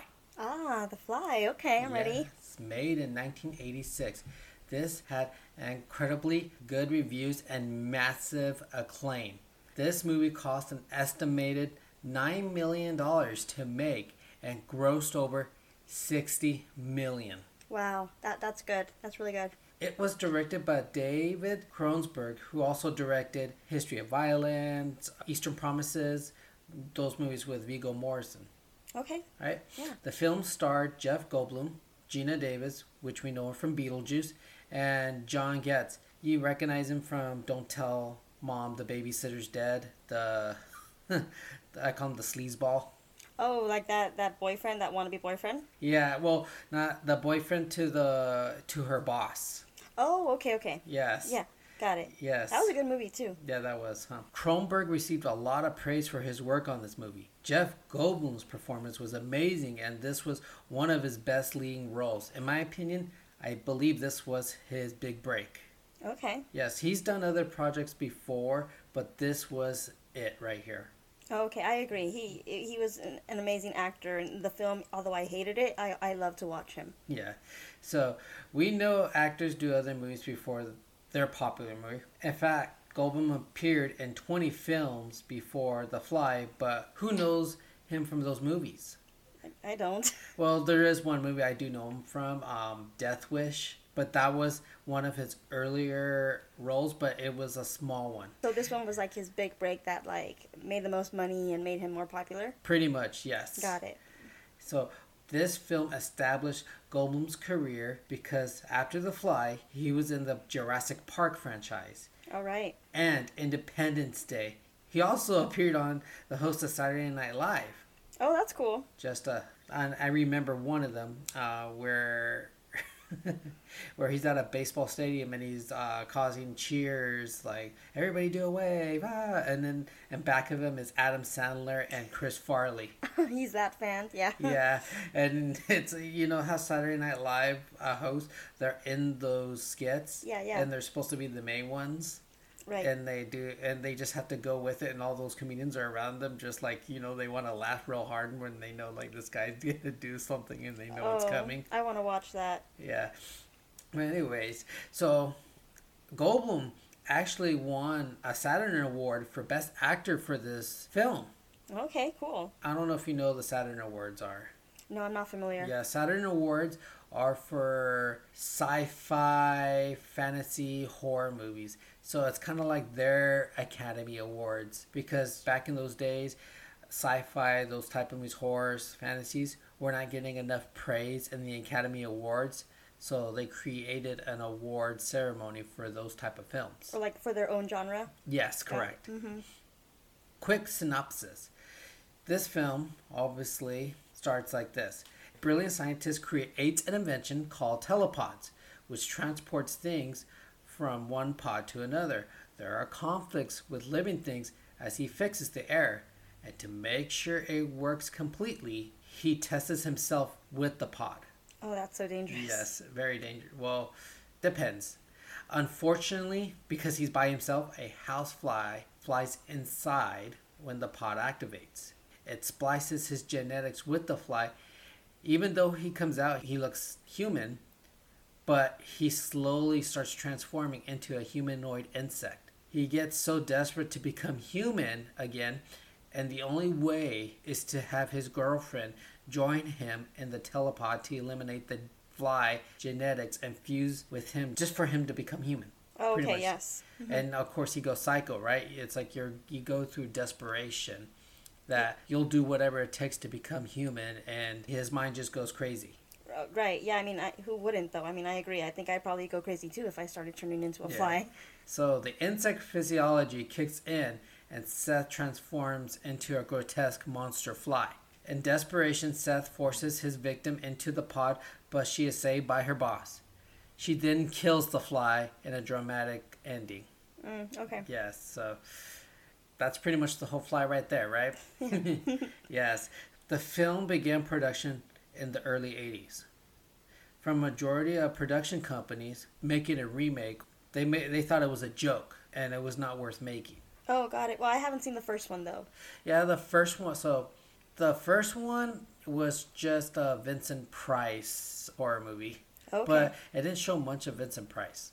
But the purpose was the same situation, but instead of him mutating into the fly, it's just the doctor's head and his arm turns into a fly. it didn't look legit because because you said this movie was so like wonderfully acclaimed that I think the the makeup and Jeff Goldblum's character really set this film over the edge. You Oh, know, yes. maybe the first one didn't have such a The fir- dramatic yes. transformation Yes. of the character. The first one was just like a, a costume, like a, a mask over the guy's head, and then they just put like a huge glove on his hand. Pretty much, that's what they did. Yeah, and like th- that type of crappy like artsmanship, so to speak, just doesn't do it for the audience. I would Yeah, the original one was made, I think, in the 50s or the 60s. Okay. So that was the best they could do. right. Right.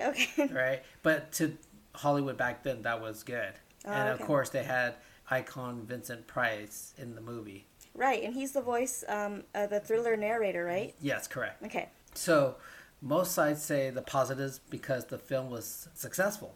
But based on what was said, some producers didn't take it seriously and didn't want to commit to the film. So, saying that the film is good now that you see the sites and it says that, oh, this was the greatest sci fi horror movie ever made. But during the making, or even before it was even into production, people thought it was going to be terrible, it was going to be bad, it wasn't worth making. So no production company wanted to put money into it. Oh, okay. So the writers and them they started to look around, try to find somebody. So they had to go off another genre type of producer. And they heard about this one producer who was able to do a movie similar to The Fly. And way out of a different genre, his name was Mel Brooks. Oh, Mel Brooks. Okay. Yeah, and we all know Mel Brooks, the comedy guy, right? Yeah, of course. All his friends are dead. Oh, yeah. Wow, that's messed up. But yes. yes. We all know Franken, Young Frankenstein, Right. Blazing Saddles, so forth, right? Yes. Yeah, and that's Mel Brooks. We all all know Mel Brooks, right? Yes. But him doing a horror movie? Yeah. Who'd have thunk it? Yeah, huh. It's just like you put like Adam Sandler in a horror movie.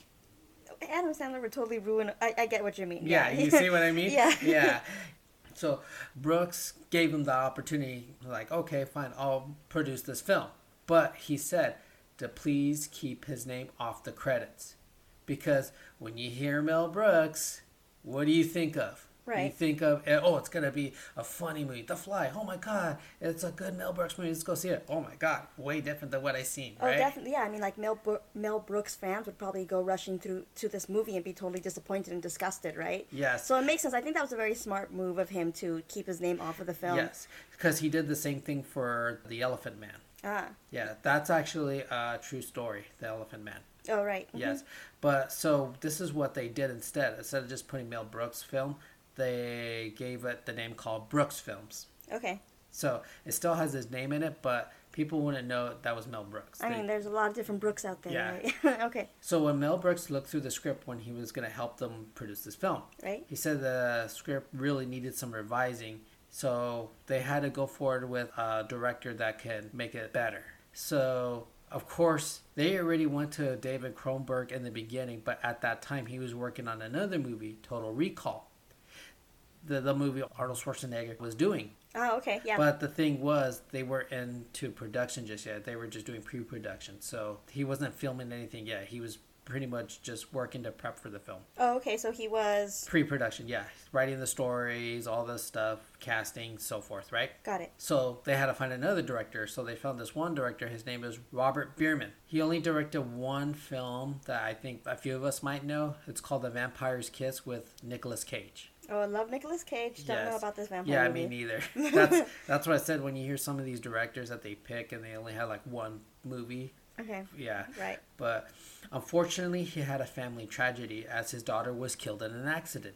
Oh. So he told his production team that he wouldn't be capable of directing, right? Yeah. Brooks was very humbled. He was a nice guy and he's like, "I'm sorry this happened. I'll release you so you can be with your family." So that put the movie on hold to find another director. So they were looking and guess what happened? They found out that something happened to Total Recall that Cronenberg was no longer with the production team anymore. Oh, so he was available now. So he was available now. Got it. And once they approached him again, he agreed as long as he got to rewrite the script, which they allowed him to, Okay. right? Yeah. He made some changes, but he kept the initial plot. They knew Cronenberg and his body horror style. That's the type of horror he does. So once he finished, they approved the script and they started shooting. Great. So when it came to casting, Geena Davis was already picked. Okay. Yeah. It was this after Beetlejuice? Uh, no, this was before Beetlejuice. Oh, okay. Yes, this actually might have given her even more boost. Oh, okay. yes. So even though she was already good, this movie made her even bigger. when it came to choosing who would play Seth Brundle, they chose Jeff Goldblum. Interesting things about how good Jeff Goldblum was. So you know that whole line in the restaurant when they're in the restaurant after he went through the machine and he's talking to his girlfriend Ronnie. Yeah. So he was going through this conversation about the telepod, right? Half of that conversation was written, and he improv most of that. Or th- like the rest of it? Yes, Oh, okay. that's how good he was. Yeah, that, that takes a lot of skill. Yes, improving is pretty easy, or it could be pretty difficult. One Yeah. or the other. Yeah, it, de- depends on your personality and Yeah. how fast and how smart you are. Yeah, but something that was going to be a challenge film wind up winning some big awards, especially an Oscar. Hey, if you win an Oscar, you're doing something right. So it won an Oscar for best makeup, which oh. was Chris Walas. Okay. Hey, Oscar's an Oscar, right? Yeah, of course. And for makeup, you won an Yeah. Oscar for doing makeup? I mean, oh, geez. Oh yeah, and also won, of course, the three Saturn Awards, Okay. right? Saturn, right? For best actor, makeup again, and best horror film. Yeah, 1010 would agree. Yeah, I would agree with that too. So when I showed Nat this movie, of course she was disgusted, right, Nat? You're to expose me right now. yeah. yeah, it was an interesting film when I first seen it. But what did you really think about that movie? Well, I remember we watched it when we were dating. Mm-hmm. So um, we were like, gonna, we were dating and we wanted to like spend the night in or whatever. And we ended up putting it on the fly, and I had never seen it before. I grew up, like I said, kind of sheltered, and Yeah. this movie like made me cry. Nat, what I remember how you expressed this when you saw this. So in the end of the movie, and of course, the whole scenario, what happens, it gave Nat feelings, and she's like, "Oh my god!" She's like, "Oh my god! I don't know why I feel like this, but it's so weird. But I feel, oh my god!" She was just saying that all the time, because in the end of the film, he went through the telepod when he was trying to get out and put her back in, but it took some of that telepod out and mutated him with the telepod, but it hurt him, damaged him so badly that he was already in a dying situation. And then he's crawling slowly to her while she's holding the shotgun, and he gets his deformed claw and he puts the shotgun to his head. Yeah, that was the worst part because you know that the character Seth is still in there. He's still inside the fly. And that was probably the most heartbreaking part of the movie is when you realize his body is going through all these changes, but he's still conscious. And Yeah. that's what broke my heart. Yeah, because he was like, I'm still me, but I'm done. I can't do this no more. Just end it. And uh, and of course, the actress Geena Davis, who plays Ronnie, was like, oh no. She was like, no, no, like, because that was her lover, and now she has to kill him. Yeah, and he's like begging her to kill him. That he's in immense pain and he's a freaking fly. He's a, a massive He's fly. a mutated humanoid fly, yeah. and of course, kills him. Yeah, and, that, but- and that's how the movie ends. Yeah, and that's okay. A movie that ends that way, when you kill the, the so to speak, the, the hero of the movie. This is a horror movie, but he's not a monster. He's not the villain. He's not evil. He's just this scientist, this brilliant scientist that had this terrible thing happen to him, and he can't get out of it, and there's no fixing it. Yeah. You know, and that it's so hard when a movie ends like that because you you root for him. You know, you want him to survive this, and you want a movie to have a happy ending. And this is one of those movies where you don't get a happy ending, and you're left shattered. Yeah, and that's why I felt that this movie, not just being horror, but I felt that maybe this movie also gave, which it did with you, Nat, another feeling. A movie that can reach out to people like that, mm-hmm. no matter what genre it is, that means that you had a good writer Yeah. and a good director, which he did both, David Cronenberg. Oh yeah, yeah. I mean, you can this his talent is just like beaming through Yeah. in this film. Yeah, and he's a really good director, a good horror director. His recent film, he just barely came back and did one film. It's called Crimes of the Future. I have not seen it yet, Okay. so it'll be worth to see, but we'll do it another time. Okay. Yeah. Sure. I, I, um, I mean, if he's did The Fly, I mean, he. Um, I'd be happy to watch other stuff he did. Yeah. But can I add something more to um, what we were talking about, The Fly? Okay. Um, um, it's interesting that they chose a fly to be what messes up this character because a fly is probably the most disgusting insect that no human could have empathy for. Hmm. Okay? And how are you supposed to feel bad for something that's so nasty? Mm-hmm. Right? Yeah. And like I remember, this is a gross story, and we can cut this out later. I remember when I was pregnant with my son, and there was like a fat fly in the house. Like Aw. it, you know, and I'm, and I'm pregnant, and it was summertime, and I'm hot, and I'm just, I'm, I already feel disgusting. So there's this massive fly, and you were at work. I think I called you, mm-hmm. and I swatted. Like I got up out of my seat with purpose. I got like a magazine or something, and I with purpose forcefully killed this fly against the window, right? like, and this fly, one of their defense mechanisms is that they release all their babies if they're pregnant. Oh. So I killed the fly, and then all these maggots fell out of it. Ew. And so, so there I was, pregnant, disgusted, hot and sweaty. Just killed a fly, and now there's maggots on my floor. And I called you. Do you remember this? Yes. And I remember being like, "Oh my gosh!" So when you think of an insect like that and how it like cross contaminated a human, like human genetics, mm-hmm. and then at the end of that movie, you feel bad for this thing. Yeah. How is that possible? That that just goes to show how amazing this writing was, how good the director was, and what an awesome actor Jeff Goldblum was, Yes. and even Geena Davis and how well she portrayed, you know, the sadness Yes. that, that she had to kill her lover. That's why I think the first time I saw the movie, I was I got emotional about it because it was I was grossed out, but then I felt so terrible. So that that Mm-hmm. Yeah, was that. That's that my two cents. Yeah. But yep, it did get to you. Yeah, It did. did. But anyways, that's it for my part for the day. Now we saved a good family one, and Nat's gonna go over it. Okay, Phil. So it's my turn, and we, like you said, we chose a family film. We are going to talk about Disney's The Haunted Mansion. Ooh, the haunted mansion. Yeah, with Eddie Murphy. Phil does a really good Eddie Murphy impression, or he does a really good um, Klumps. clump in, in impression. it makes me laugh. Oh, Sherman. Sherman. Oh, We're made gonna- you some fried chicken. Oh, you look fabulous, Sherman. Okay, um, so The Haunted Mansion came out in 2003, so early 2000s. It was directed by Rob Minkoff, and Rob Minkoff actually co-directed The Lion King. Can you believe that? The, oh, the original uh, Lion King? Yeah, and he also directed Stuart Little 1 and 2. Oh, Stuart Little. Yeah, so you know this is going to be a good wait. movie. Was that, I just remember something about Stuart Little and I forgot. Was that Michael J. Fox, the voice, Stuart Little? Yeah.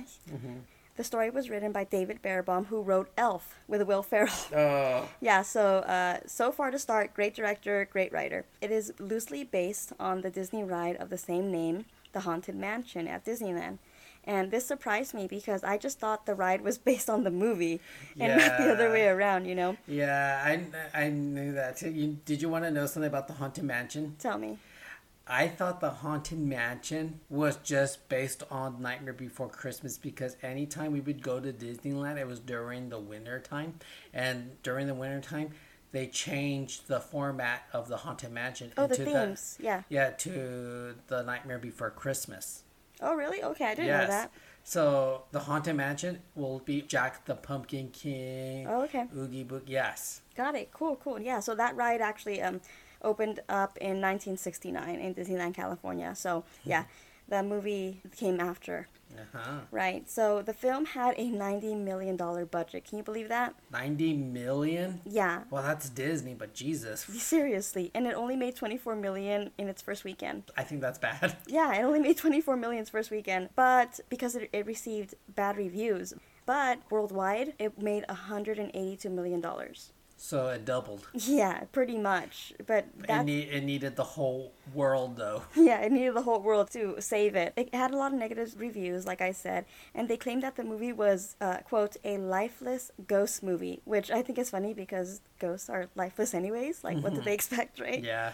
And this goes, like I've said before, why are these big movie critics reviewing children's movies? Yeah, that's the thing. That's like the second one you went over, like Casper. Yeah. Yeah, and, and also Hocus Pocus had nasty reviews too. the second one or the first one? The first one. Oh my god. Yeah. You know what? I think uh, all I can say is this: adults, if you see Disney They're not feature for you. films, They're not for you. That they're not for you. They're for kids. Right. So keep your mouth quiet. Sit with your kids. Let them watch it. It's for them. Yeah, it's for them. So Mm-hmm. of course, even though you know these movies are getting negative reviews, they end up becoming cult classics. Mm-hmm. And this is what it is. You know, The Haunted Mansion has become a cult classic. Mm-hmm. In fact, there's a word of a reboot coming out next year in 2023. Oh yeah, I heard about that. Yeah, so we'll see.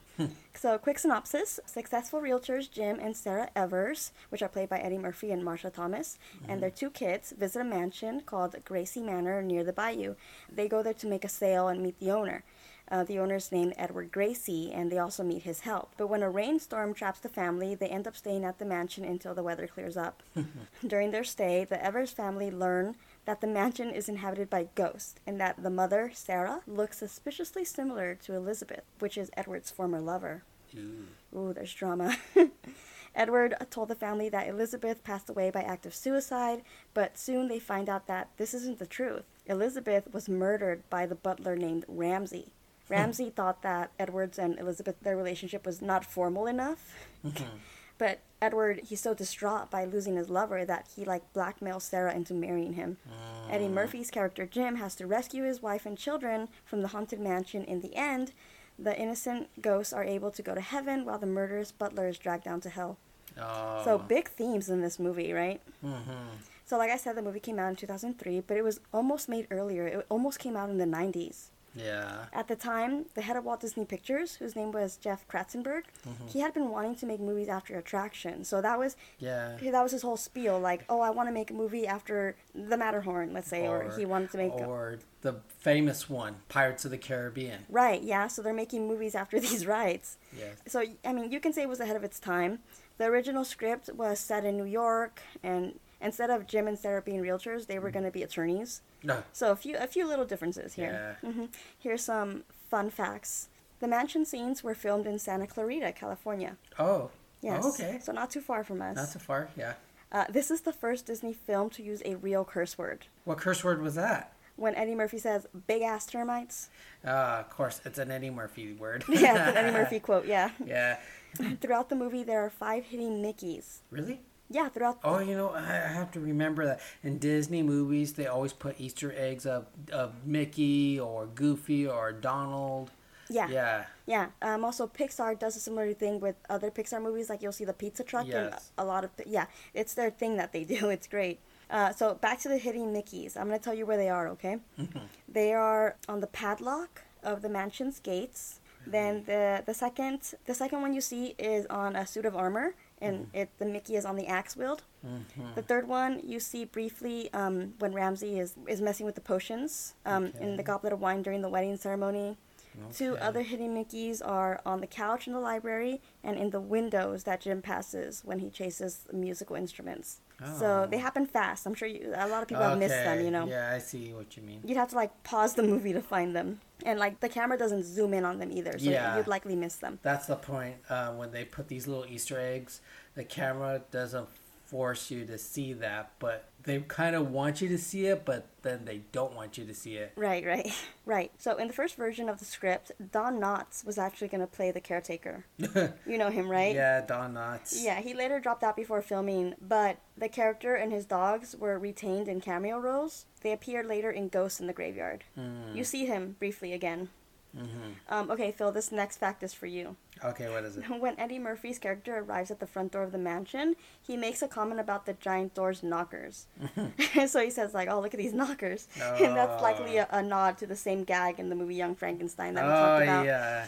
What knockers? Instead of that, and they somebody says, "Oh, thank you." All right. Uh, another fact for you, Philly, is that Terence Stamp appeared in Eddie Murphy in the film Bowfinger. Oh yeah, yeah, I know. Yeah. Yeah, He, and it was his therapist. Yeah, and in this film, uh, Murphy plays the character named Kit Ramsey. yes. Yeah, and, and Stamp plays the character Ramsey in the other one. So Oh my god. Oh, I never noticed that. Yes. yeah, yeah. So that's kind of funny. Oh my god. I knew you'd get a kick out of that because Uh, Bowfinger is one of our favorites. Yeah. Mm-hmm. Bowfinger. And lastly, I want to talk about a movie goof that I found. When the Evers family is um, arriving up to the mansion, the wife Sarah is wearing a bright yellow suit. When they get out of the car, her suit is pink. And then yeah, and then when they get into the mansion, her suit is yellow again. What the? Oh. right? How, how did Disney mess that up? How do you mess that up, right? I thought they were all about perfection. No, I'm telling you, there's goofs in every movie. Oh, I know, but no Disney. I'm saying. Yeah, true, true. Yeah, so that's that's one that's one very noticeable goof that I found. But yeah, overall, this movie is like so fun to watch. Oh yeah. Um, it's scary. It Just it's the right amount of scary and the right amount of funny. Eddie Murphy definitely brought his energy into this movie. That I, I bet it was kind of hard for him to kind of keep his language clean. maybe the the big ass termites thing was like improvised. yeah, because Eddie Murphy is funny. He's Yeah. a he's a funny comedian. He you know if it wasn't for him, we wouldn't have Samuel L. Jackson. We wouldn't have Chris Rock. Actually, no, I don't know that. He didn't know that? Yeah. He brought in a lot of African American comedians to the world that are big now. Oh, for sure. Yes, him. And they used to compare him with another one, which was Richard Pryor. So that's why these two, him and Richard Pryor, were such big African American comedians. They're pretty much uh, to me. I think that Richard Pryor's protege was Eddie Murphy, and Eddie Murphy just took it to a whole different level of comedy. Yeah, I mean, he definitely Yes. opened the gates for And all he- these other comedians. Yeah, Yeah, and then he opened the gate for all these other ones because he was that good. yeah. What was his comedy series called? Uh, Oh, delirious. oh, Delirious. Okay, so remember, he was part of the 80s Saturday Night Live. Right. He was part of that, that group. And then he did a stand up uh, movie, which was Delirious. I think that his show was his big break, right? Yeah. Well, Saturday Night Live. Yes. Any comedian that's in Sa- Saturday Night Live usually That's their big break. that's their big break, and then they come go out to do movies and stuff. But in that group of the '80s, he was more successful. Uh, There was, there were other comedians that were in there that were good too, but there's always that one in that group that becomes more bigger. Just Right. like in the '90s, who was bigger? Adam Sandler, right? yeah, yeah, In in the late '90s to the 2000s, Will Ferrell, right? yeah. There's always that one comedian in that group that's gonna accelerate much more than the other ones. Yeah, and in this case, it was Eddie Murphy. And Eddie Murphy was the one for the 80s. 'cause Eddie Murphy is such a diverse actor, though. I mean, it's amazing how he does like Doctor Doodle. What is it? Dr. Dolittle. I don't know how to say it either. Uh, D- uh, Dr. Dolittle. Sorry, thank you, thank you, Doctor Dolittle. Yes. okay, and I mean, no, just the idea that he plays several actors in one movie. Oh yes. Not everyone can do that. No. Uh, Coming to America, he does that. Oh, Um, yeah. He does that. He even plays a white guy. Or when he plays um an Asian. Uh, oh, Norbit. he plays yeah he plays the the Asian dad in Norbit. Hmm that's so Yeah. funny. He just plays all these characters in one movie. I mean, he's so talented. Yeah. You have to give him praise for that, you know. Yeah, Eddie Murphy. Yeah. And it's fun when they, you know, and they choose this big actor to be in a children's film, um, for this reason, so the adults can like reminisce. Oh, I love Eddie Murphy. He's been in all these movies. It's fun to watch him. He also does really good acting, like um, physical humor. You know, like uh, what they call it, the clown humor. He uses his body when he acts. You know, Mm-hmm. if he plays like a feminine character, he does a lot of bouncing because Yeah. he has the breasts and his hands, right? Yeah. Or um, especially um, does he play Rasputia in Norbit? Yes. Okay. Yes, how he does does. he? How does he do that? I don't know, but I can I can tell you this: he's pretty thin because he wears all that and all that weight that's on him. Yeah. All that sweating, just like Doug Jones. All that makeup, all that stuff he has to wear. Right. It's a lot of weight you're carrying, and it's Oh, going to yeah. take a lot of energy. For so sure. you're burning calories when you're doing that. Absolutely. And you know what else though, since you mentioned that, I haven't I have never seen an interview where Eddie Murphy complains about the makeup. Have you? Oh, no. No, you know, Jim Carrey almost quit The Grinch because he was so done with having to wear the Grinch suit and the makeup. I mean, granted, The Grinch was made of goat hair, but Eddie Murphy doesn't complain about all this stuff that he has to do. Like, But he's such de- a trooper, you know? But it also depends on what kind of makeup or what kind of latex they use, what kind of substance they use, because sometimes they can cover those pores pretty badly where you can actually dehydrate, collapse for heat stroke. You Well, know? that's what I'm saying though, is that Eddie Murphy played so many characters in one movie. How long did he have to spend in those suits? And how many times did he have to do shots again and again? I have never seen him complain about you're having right. to do that. Yeah, I started thinking about it now. Yeah. Yeah, so I mean, he's he's a great actor. He's you know clearly he's a trooper and he gives it his all in Mm-hmm. all his movies, and I appreciate him for that. I appreciate his movies. Yeah, I love Eddie Murphy, man. I love his movies, man. I love his Beverly Hills Cops. I love it. To conclude this podcast, Eddie Murphy is making another Beverly Hills Cop. No way, Jose. Yes, it's coming out for Netflix, and it's pretty much the same cast. So of course, him it's Axel Foley, Okay. and then his other two uh, cop friends, which one Taggart and Rosewood, Mhm. they're coming back. That's great. When a movie you know comes back, it revives and it has the same characters. That's all we can hope for. hmm Yes, it should be really good. Oh, I'm looking forward to that. yes. Okay. But anyways, That was the Haunted Mansion, guys. yes, this is Philly Phil, And Nat Attack, and we are. the millennials of SoCal. That was so yesterday. shoo, shoo, shoo. Our next episode is on Halloween Day, going to end the spooky month with iconic slashers and legends. We must prepare for the Great Pumpkin. Don't answer the door without a knife. Go to sleep with the lights on. These four slashers show no mercy. Let's not forget the King of Pop's Ghost, a lesser known hit that gets us moving, but no one can beat Snoopy's dance moves. I hope you enjoyed the thrilling ride for the Halloween season. Don't worry, there's always next year for more scary fun topics. Catch it all on Monday on the Millennials of SoCal podcast.